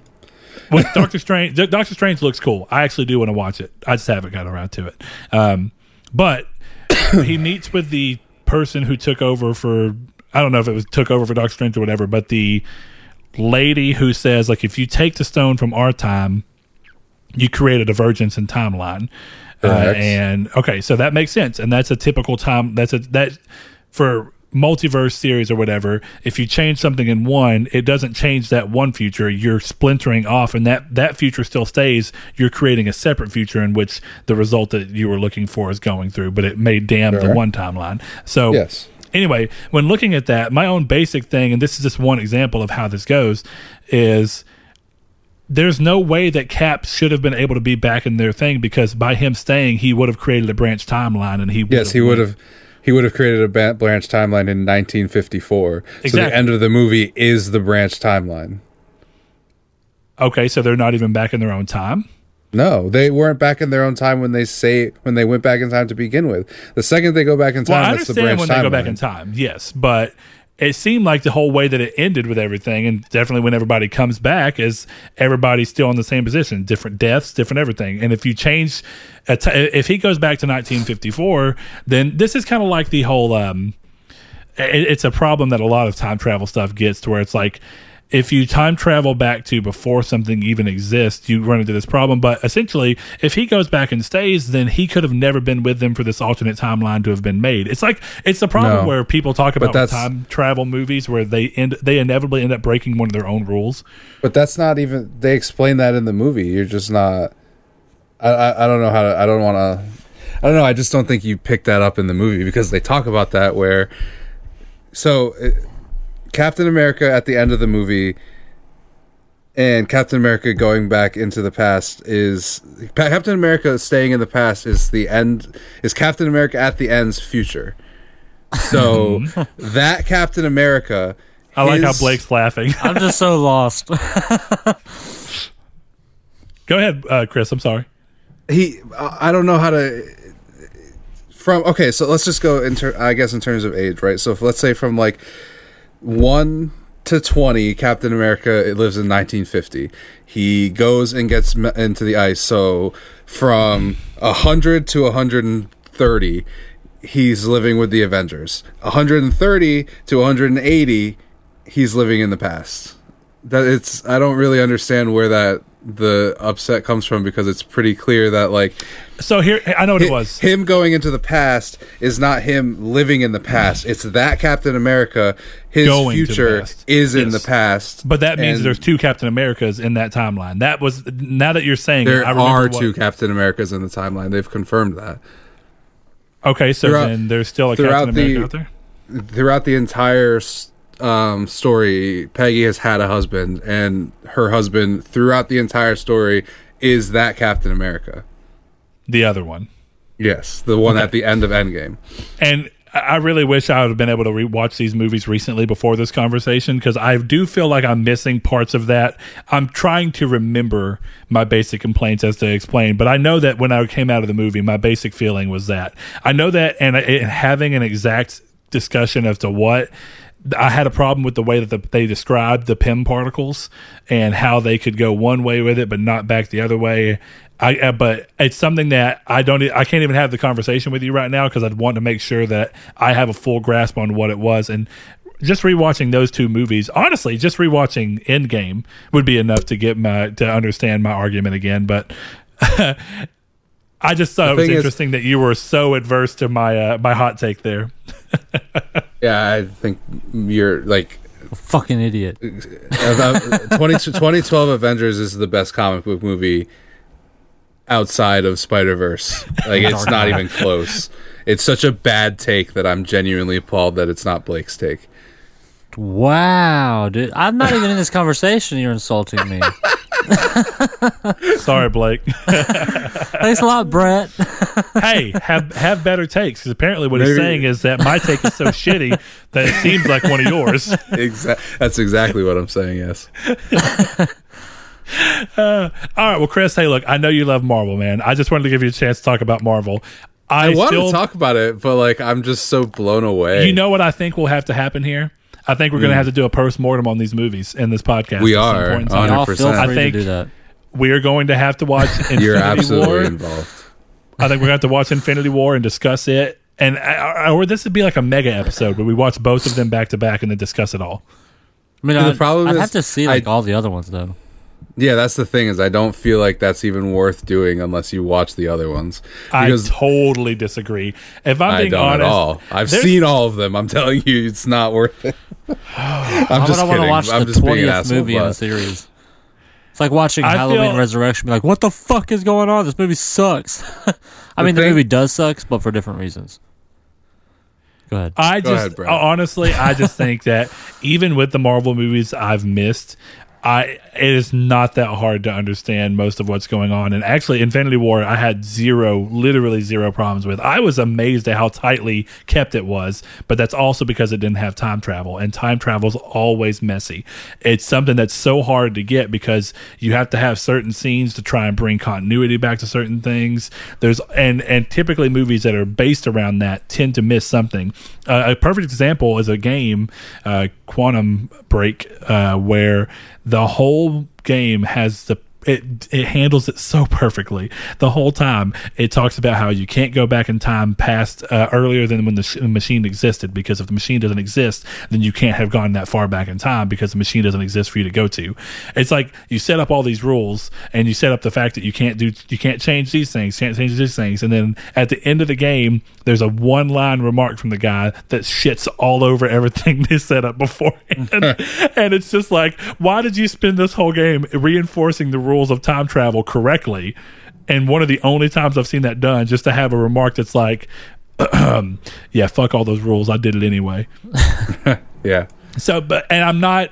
Um, because it's been you know a year or whatever since Endgame, I don't want to speak to that level of authority because I do think with how long both of those movies are, it is something that's better to have a full watch and be able to fully discuss it. So that have to be something we come back around to. Now, end Yeah, of want watch one thing. or end of watch. Oh, go ahead. Go ahead, say your one thing. Um, it was about your list, Brett. Yes, Probably the best movie on your list. Maybe top three. It just it really depends. Um, Sweeney Todd. dude, Sweeney Todd is so good. I fucking love Never that movie it. so much. So, Chris, did you say you've never seen it? I have not, no. I don't know if it's up your alley, but here's the weird thing. if you talked to me on paper about what it is and then told me it was a musical, I typically don't like musicals. so this is like your Wasteland 3 situation, right? Where you typically don't like the genre of which that you're playing, but for some reason you find yourself almost inexplicably in love with this. Yeah. That's exactly what Sweeney Todd is to me in musicals. I get very annoyed of musicals very quickly, but Sweeney Todd, its style, its aesthetic, the performances within it, the actual songs themselves, Yeah. how they play the songs in, somehow it does all the same things that a typical musical does, but it draws me in. It's fucking great, dude. It's about murdering people and putting them into pies. And I think that might be what it is. Is that the the basic story within the musical is so interesting that it gets me over, and it's also very like the musical is like the musical numbers Very themselves tend to be very dark. There's a couple that are light in like a funny way uh, that when paired with the visuals it works. But you know, a lot of musicals I find, Joanna. yeah, a lot of musicals I find that like you know definitely the Disney musical. Those are the ones I hate the most. Yeah. It's like they're not even that original of stories. Also worked into the. For some reason, we got to sing about it. I like musicals to an extent. Um, I've watched a lot of musicals recent, not a lot, maybe like four, Sure. um, from like the 30s and 40s that I really liked. Um, I could see the time period being different for that and working because, like, Yeah. honestly, I don't hate the musical numbers of The Wizard of Oz yeah, nearly as much. I love Wizard of Oz. Uh, Wizard of Oz is almost in my top 10. That's a fantastic movie. It really is. But Um, yeah, something about Sweeney Todd. Um, I've actually seen it live twice. So the Broadway Oh, yeah. Mhm. people came to our town when we were in high school. It was probably like three or four years after the movie came out, I guess. And we, my stepdad bought me and my sister tickets because we were both like literally watching that movie almost every day. And it's so um, good. Me and Haley went. We can only to- say that so many times, but yeah. Me and Haley went to a performance here in town as well from like local people or whatever, you know. That was also really Sure. fun. It was neat how they did the blood too. Both of them did it the same way. I'm sure that the local people learned from Broadway or whatever, but so when they killed somebody they like just poured red water from one bucket to another. Because I was wondering, I was like, how are they going to do that? They can't exactly like spray blood everywhere, so because it's an extremely Just gory kill- musical. Just kill the person. That'd be great. Not really. That'd be Sacrifice terrible. for your but- art. But yeah, the movie's really good. I, it's got an incredible cast too. Sacha Baron Cohen, um, the two guys. Uh, what's the fucking? Why can't I remember his name? Snape. Oh yeah, Alan Alan Rickman. Uh, Alan Rickman, yes. And then the other guy from Harry Potter as well, Peter Pettigrew. I don't know his real Yep. name, but that guy. Daniel Radcliffe. Yes, Daniel Radcliffe, Peter Pettigrew, um, Helena Bonham Carter, and Johnny Depp. And You know, it's honestly, incredible. it's been long enough since I've watched it. I did for years. I'd watch it like multiple times a year, um, but it's been a good it's probably, been two or three, five or six years since I've watched it. Oh, which is a good thing. But I still love it. Uh, I. I'd honestly, I'd like to kind of do that one, Chris. I mean, are you like super opposed to the idea of? Do you normally like musicals, or are you kind of opposed to them typically? Um, I mean, West Side Story is like number eleven on my list, but okay, yeah, we did an episode on a musical, and I think I would rather kill myself than watch that movie again. So we have to. This just is kinda- nothing like depends that on the movie. movie. yeah, sure. I think you like if you're if you like musicals that you know that I was gonna say are good, but that doesn't make any sense. Well, that's subjective as hell. I would. Uh, um, I, would- I what understand what you mean. So I think it's interesting enough. Do you like good movies, Chris? That you'll enjoy it. yeah, I'm I think you'd more like than it. happy to watch it. But I see, because like, okay, Blake, because you may know if you like it, it's a very short movie, but I like it too because a lot of the musical numbers have a turn towards dark and they're kind of quirky and interesting. Grease. Have you seen Doctor Horrible sing along, Oh. No, I haven't. It's very Yes, good. actually, that movie is awesome too. I do really good. And again, I don't normally like musicals, but that one works. Grease So- is one that could have been in my top ten. Which one? Oh, Grease. Grease, Yeah. I fucking love that movie. Me and the I kids don't watched love it the other day. Grease, I but forgot I how sexual that movie why is. people do. um, That movie is But- way too sexual for my kids, but they don't understand it, and I guess I didn't either because I had a T-Birds like leather jacket when I was five, so apparently I didn't get it either. But I love movies about purgatory. All right, so the last one, I think, and then I, I think we've done a good job of kind of covering our list as they go. But what's end of watch? Because I feel like I've heard Whoa. of this, dude, but I, it's I know I've fucking never seen good. it. I don't want to tell you anything because now we're just gonna cover it. Yeah, Well, for sure. okay, hold on. It's a cop Eh, buddy movie. It's it's the one where Jake Gyllenhaal's a cop, right? Yeah, Yes, and uh Pena. I don't want to say his first name because I think I'm wrong, but Mike Chris? Yeah, Michael Pena. No, is that right? Yeah, I think that's right. I think that is right. I'm gonna look it up while y'all talk. I've seen clips of this, and that's why as you were talking, it kind of started coming. Michael to me that Pena, It's an- yeah, it's yeah. one of those. It's one of those Jake Gyllenhaal movies that I've never seen, but I know a little bit about it. It's like Yeah. Donnie Darko.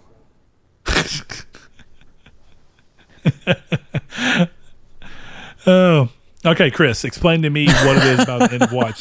Give me give me a quick little synopsis on it. What is it, and why do you like it, without just- spoiling anything? It's just a movie about some cops, man. That's that's honestly the only thing I can say without spoiling it.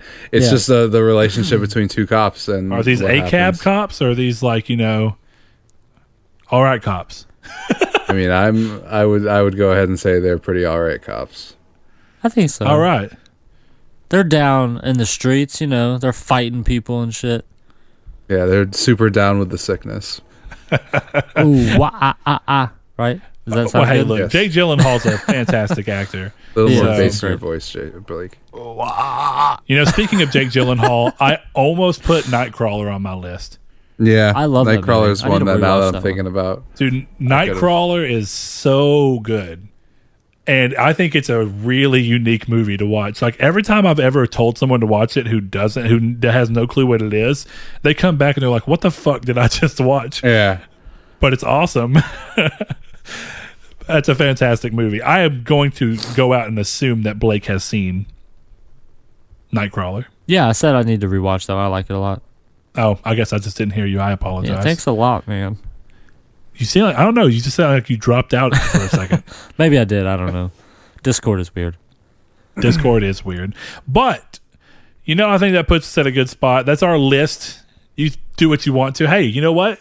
If you want to go over to our social media and let us know, head over to Twitter at matinee underscore midweek and give us your top 10. Oh yeah, I'll post head over to everybody's top ten as well. Yeah, and go over to Midweek Matinee on Facebook and drop your top 10 over there. Let us know. We'll look at it. We'll see about it. We'll Do it. Top ten time, on it. baby. Just do it. Just do it. Don't Just do think- In in the words of Ben Stiller and Starsky and Hutch, do it. I was thinking Shia Uh, LaBeouf, but sure. I want to end on one more question, if possible, and I think Brett's going to get really mad at me, but I'm Go. still going to ask the question. So I want I wanted to kind of expand people's knowledge into us a little bit more. So I want you to give me one movie or one book that you love, a, mo- a TV show, and a game. One book, TV Okay. show, and game. Yeah, I want to kind of cover all the bases. I can go. I okay, go because I would go top five because I have that. So. Oh, top five of each. I can't. No, do that. I have a top five of that, but I, I Oh, think that would just be that would kill Brett. I was gonna say I don't know if I could do that right off the head. I probably could, but it wouldn't be very good. Um, Yeah. number one book that came to my mind immediately when you said book, Under the Dome by Stephen King. Okay. It's my favorite Stephen. King movie. It's or uh, sorry, book. It's a terrible fucking TV show. Do not watch the TV show.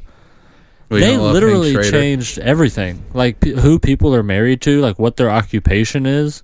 Like it's really weird how much they changed. That's really dumb. Yeah, like not even like oh they changed some story elements to make it work better for TV. I get that, but no, they changed like oh this person's not married anymore and this person's married to that person. It's really fucking awful. Yeah, that's weird. I've watched but- it twice because I'm a fucking awful human being. Um, but yeah, the book is very very good.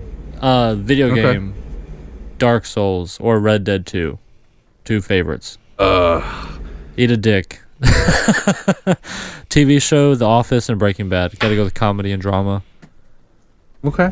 I like how Cool, cool, yours is, he says 111 and you're over here like, yeah, 222. I only did one book. Uh, second book, Oh. real quick. Um, Yeah, give me two books. Not real quick because I can't think off the top of my head. Uh, I really like Marilyn Manson's autobiography. All right, go. Wow. Uh, Brett, hit me. It's going to sound weird, but I just have very fond memories of this book, and I really love this whole series. But uh, a series of unfortunate events. Oh, the love 'em. tenth book in the series, The Slippery Slope. I don't remember Uh, each book. There's so many revelations in that book that kind of, when you read that book in line with everything else, it's like, holy shit. Do you so think I they're love good that. to reread Uh, as an adult, or do you think they're kind of too What's that? child? Do you think they'd be okay to reread as an adult? Absolutely, they are. I reread them all on my Kindle uh, about Okay. five years ago, and all of them are still really good. Okay. And what's 'Cause I've been worried about, about is, like, going back they're like, short, these are so like you can good. read them fairly quickly, but they are they hold up because they're written intelligently enough Yeah, that like they're still clearly like young adult books, but you can read them as an adult and they're solid. because I think I read them in like fifth, sixth, and seventh grade as they came out or whatever. Yeah. and I remember Yeah, reading same. them quick back then. I'm also kind of a quick reader, but Yeah, same here. But that book is fantastic. That whole series, I think, is very fantastic, and I'm glad that we ended up getting a full telling series of it because I do think it was ripe for long form TV. I thought it was always a bad idea to make it a movie. well, the movie wouldn't have been bad if true. they didn't shove three books into one movie. Well, exactly, but that's how movies are going to operate, and that's why I think going long I mean, form most TV movies because about series don't operate like that. They go one book for one movie. Sometimes look- one book for two movies. But these these books are too short. Yeah, maybe so. That's Yeah. true. But I don't that's know. kind could- of maybe two books. I guess would've it's not that they're but too short, but it's just hard to pull off that way. And I think that the way that the Netflix adaptation ended up going with it, where it's like each book gets like three or four episodes, makes the most sense. I only watched mm. season one. Was season two good too? Season two was really good. Actually, I I, go I was really. it. Really happy with the entire arc of the of the show. I was surprised. Good. Did it well end or pulled did it get canceled? No, it ended. They finished it. Okay, sweet. I'll, I'm gonna go back and rewatch that actually. Yeah, really good. Uh, but okay, so book. There we go. TV show. Ooh, I think I know yours, but I'm just gonna. I mean, is it supposed to be like a favorite or How I is it Met just Your a Mother. TV show? Yeah, well, I want to hear your fa- one of your favorites. How I Met Your mother. It doesn't have to be your top. It could be whatever. How I just kind of wanted Mother. to. The Hard Times of R.J. Berger. How I Met Your Mother. I, I expected how I met your mother. I, don't get me wrong, How I Met Your Mother's up there, but I just want to give a shout out because I've been obsessing over how to rewatch that show because it it took me through some hard times. I think it's on uh, Amazon or Hulu. It's on one of those. Yeah, you got to buy it. It's it's fine. I'll buy it. It deserves my money. Um, It does. But I love that show too. It's great. Lastly, video game NieR Automata. Okay. Cool, cool, cool, cool, cool, cool, cool, cool, cool, cool. Fucking Throw, weeb. throw, throw them out. I'm ready to hear what you got. Weeb. So, um, my favorite game. I'm gonna give. I'm gonna pull a blank. I'll give two because I can't Do choose. It is either Fallout 3 or Persona 5 Royal. Okay. Um, I'm pretty sure it's Persona 5 Royal, but I've played so much more of Fallout 3, and I've loved it for so much longer That that it I almost feels trouble, like- wrong. yeah, I've I, I've give it away. Played on it. so Fallout 3, I've beaten it over 30 times. I have gotten the platinum once, the 1000 once. I have all the Steam ach- I've had I had all the Steam achievements on my old account. And then I'm almost done with the platinum again. I think I've played over 2000 hours of that game. So like it's really hard, but that's that's the thing that's why I think Persona 5 might beat it because I played it through once and it's Yeah. still the be- one of the best games I've ever played. That's how I feel about Red Dead. I've only played through it once, one and a half Mm. times, but yeah. Well, it's just like I've played through that many times, and I still see shit that I didn't have never seen before, and that blows me away. That's how I feel about Oblivion. Like that was the game that got me like really into games. Like it Mhm. moved me from like, oh, I'll play Grand Theft Auto and Tony Hawk like every other day for like an hour and that's cool. Into Yeah. like, oh, I fucking like this and I'm gonna like keep up with like what's new and all that stuff. Oblivion Yep. and Gears of War like the two. So I almost feel bad picking other games, but like the other two I think are better and I like more. so like I feel you. Like I feel bad picking other games, but like at the same time like, oh, this is better though. Yeah, no, I get that. Um, my TV show, it's either House or The Wire. I think Okay, The Wire's love House. better. What I did mean, you say? I love House. House is It's so good. So House, I have like a really crazy connection to House because like when I was younger, my parents for Christmas every year would get me the season on DVD. oh, nice. So I would rewatch the se- the the DVDs that I had Leading up, up to it. leading up to Christmas. Yeah. So like I've seen the first season of House at least what eight times. like it's kind of the same for each season. So Yeah, I I, watched- just have a really. Go ahead. I watched all of House a few years ago, and then me and Haley went to rewatch it. And I think watching them all back to back hurts the show Yeah, I because can it's see that.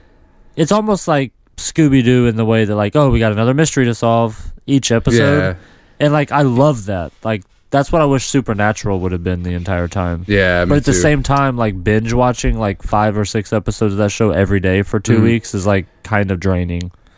yeah, I can see that. Yeah, but There's also enough, it's a like- very good I've show. Never love it. watched House like uh, besides like the occasional episode here and there, but even from like the probably 10 to 12 total episodes across the entire run of the show that I've seen, that meme that or that little gif that's like essentially a meme that comes up it's like, "Here we have impossible thing." Huh, what did we do? It's like you're an idiot. yeah, it's like yeah, but that's that's uh, exactly the show.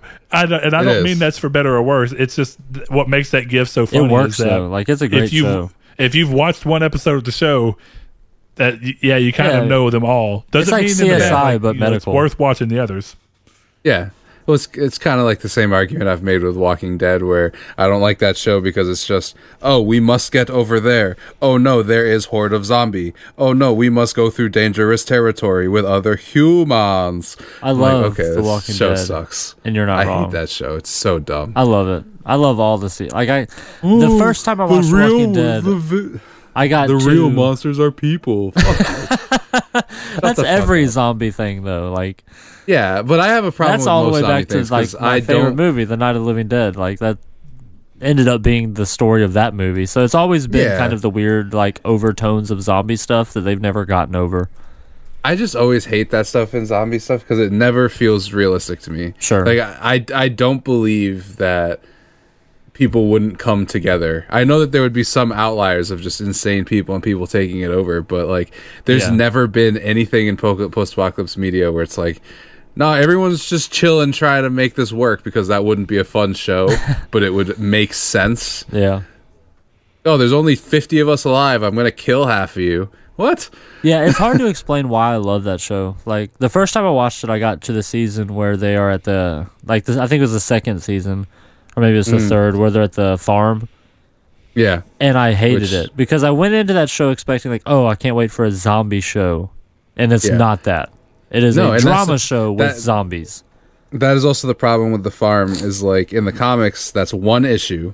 Oh, dude, it's so long in the show, and even like Yeah. this time when I watched it last year, I watched through the first eight seasons leading up to season nine coming onto Netflix, Yeah. and I was like, oh, this is I'm getting over this, and I like it. And then like season three and four hit, and I was like, okay, I'm, I love this show now. Like I really like I don't know why like it's not a perfect show. It's not it might not even be a great show, but I love it. I don't know. I get why people like it. I just think it's really I like how he's over here talking about, oh, the humans are the real monsters, but he can watch Game of Thrones just constantly talk about how winter's coming for eight seasons. Uh, I mean, Game of Thrones is great if you don't count the fact that they blew it. You- it's great if they didn't just fuck all of it up. You have to understand, like, before season eight of Game of Thrones, Dude, I I've never it- seen more pissed people than then. There's Everyone never I know been- loved that show. Season eight happened. Half my friends were like, it was okay, and half my friends were like, they fucking betrayed me. I have never seen a TV show actually make the rest of it almost worthless. Like, and that's that's hard to say because it's so watch it good. like, you should watch Game of Thrones. Ouch. But, like- that's wild. That's that's rough. what they do in that season it's kind of it makes you feel like why did i watch this and then you go back and you watch like i'm my mom's re- watching it now finally and she's loving it and i'm I, I watch it i'm like i remember why i liked this show and that's the problem is like season 8 is so much worse while also still being kind of good that it makes you mad you know Well, that's why I don't want to watch it now. Because I'm like, everyone hates season eight. Why do I want to watch this show now? So like, I'm kind of nervous to watch it. I'll probably That is a end up getting problem it, when shows go should- on just long enough to ruin their legacy Yeah. to where when you know they don't end well, you Like feel fucking weird Dexter. the time Yeah. going up to that point. they they lived long enough to become the villain you know Yep. Dexter's the they same made way. It's awful. season eight the last season um you know it's awful but uh, the rest of it is just so good that like that you should watch it um, You feel bad for all the actors that were involved that have to go through all this just to have their last season be like ultimately like Yeah. lamented by most of the fans. yeah the problem is Sucks. they there's like very small changes they could have made where i'm like oh okay this is cool but instead they just don't do that and i won't spoil game of thrones but you know um Rough times. Well, all right. I think it's time for us to round this thing out. Oh, Is that, or was there something else you wanted to say? i mean i didn't i didn't say my favorite book but fine fuck me Oh fuck shit! my I'm sorry. no whatever fuck We went. We all went in different orders. So, yeah we did all right, go ahead. What was your favorite book? Um, it would have to be either Harry Potter and the Prisoner of Azkaban. yes, the Good best book. book. Very good. It it is, is. by far the choice. best. Goblet book. of Fire is the worst book in that entire series. oh no, I, love don't like. book. I like Order of Phoenix less, but Uh, Order of Order of Phoenix is actually also pretty bad. there's no there's no Quidditch in in four, so it's worse. but Robert Pattinson. Quidditch. Quidditch are the best. Are the best I guess, uh, dude, it's just reading the Goblet of Fire was such a fucking task, and reading It's shouldn't too long. feel like a task. no, it's too long. Um, but for the record, I have read other books. I will block you if you tweet that at me. Um, What do you mean? Read you other read other books. books? You've never heard. You've never seen the. Uh, I have. Oh, I love Harry Potter. It's like read another book, please. oh, Ben Shapiro fuck did that at CancelCon. I'm a, I'm a fucking writer. I read other books, but game. I Harry thought that Potter is meme was dead. Something you grow Yeah. up with, you know. For sure, I fucking love Harry Potter. Fuck everybody. It's funny because like you mentioned Harry Potter, and don't get wrong, I like the Harry Potter books growing up. I didn't just like obsess over them. I like them; they're good. But clearly, Sounds like you're a hater. the book I chose was Series of Unfortunate Events, something I grew up on. So it's like Yeah. your, mm-hmm. your connection to the book is all about it's like the nostalgia and world Yeah. building and lore behind it. I I li- I re-listen to the audiobooks of Harry Potter probably like once a year, and those are legitimately some of like the best weeks of I my life. Just the way it puts me in a different vibe of just being chill, you know. the reader is good too. Yeah, I prefer Stephen Fry to Jim Dale, but you know, make your own choices. Okay, because that's what I worry about with series. Is like, is the reader good? Am I going to listen to like 120 hours of this dude being No. awful? They're really good. E- even Jim Dale's version is good. I just prefer um, Sure. the more British tinge to Stephen Fry's voice, you know. Yeah. But yeah, we can. uh Now that I've hijacked the ending of Brett's show, we can change. We can end the show now. That's okay. Real I quick, what is you y'all's favorite movie us. from 1993? By you guys, I mean the listeners. But also, I appreciate you guys, Chris and Blake, for joining me this week, as always. Uh, if, like I said earlier, if you guys want to go and find us and interact with us on social media, head over to Twitter at matinee underscore midweek. Hit us up there. Uh, you can answer Chris, uh, Chris's question as well as the top 10 if you feel so inclined. You can also Find us at Facebook, like I mentioned, at uh, Midweek Matinee and also Instagram. And if you want to support the show with more than just your time, which we are always ever so grateful for, you can head over to patreon.com slash Nartech Mm-hmm, and consider giving as little as $1 a month to directly support the show, get the episodes early, typically on Fridays before they come out. So five days in advance, typically. Things can happen. We are working people. So we appreciate your patience whenever you do. Also, we like to give a shout out to Blame our Blake. patrons. we like to give a shout out to our patrons at the end of every piece of content that we do as a thank you for their continued support. And with that said, we would like to give a shout out to our new patron this month, Mr. Kyle Grimm.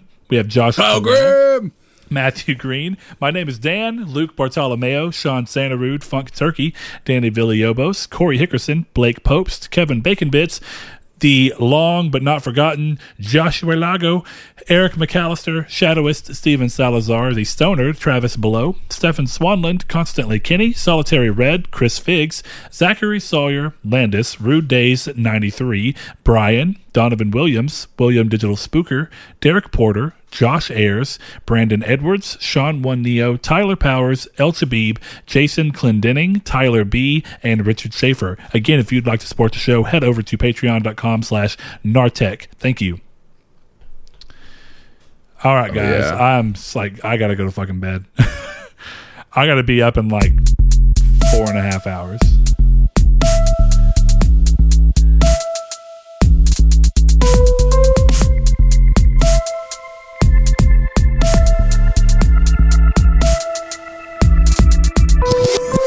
Hello, Looker, and congratulations. You have discovered the secret message. Midweek Matinee is produced and edited by Christopher Figueroa. Music is by Joshua Lago. Thank you for your support and for enjoying all these movies with us. And lastly, please send your iTunes reviews to Old Pink, care of the Funny Farm.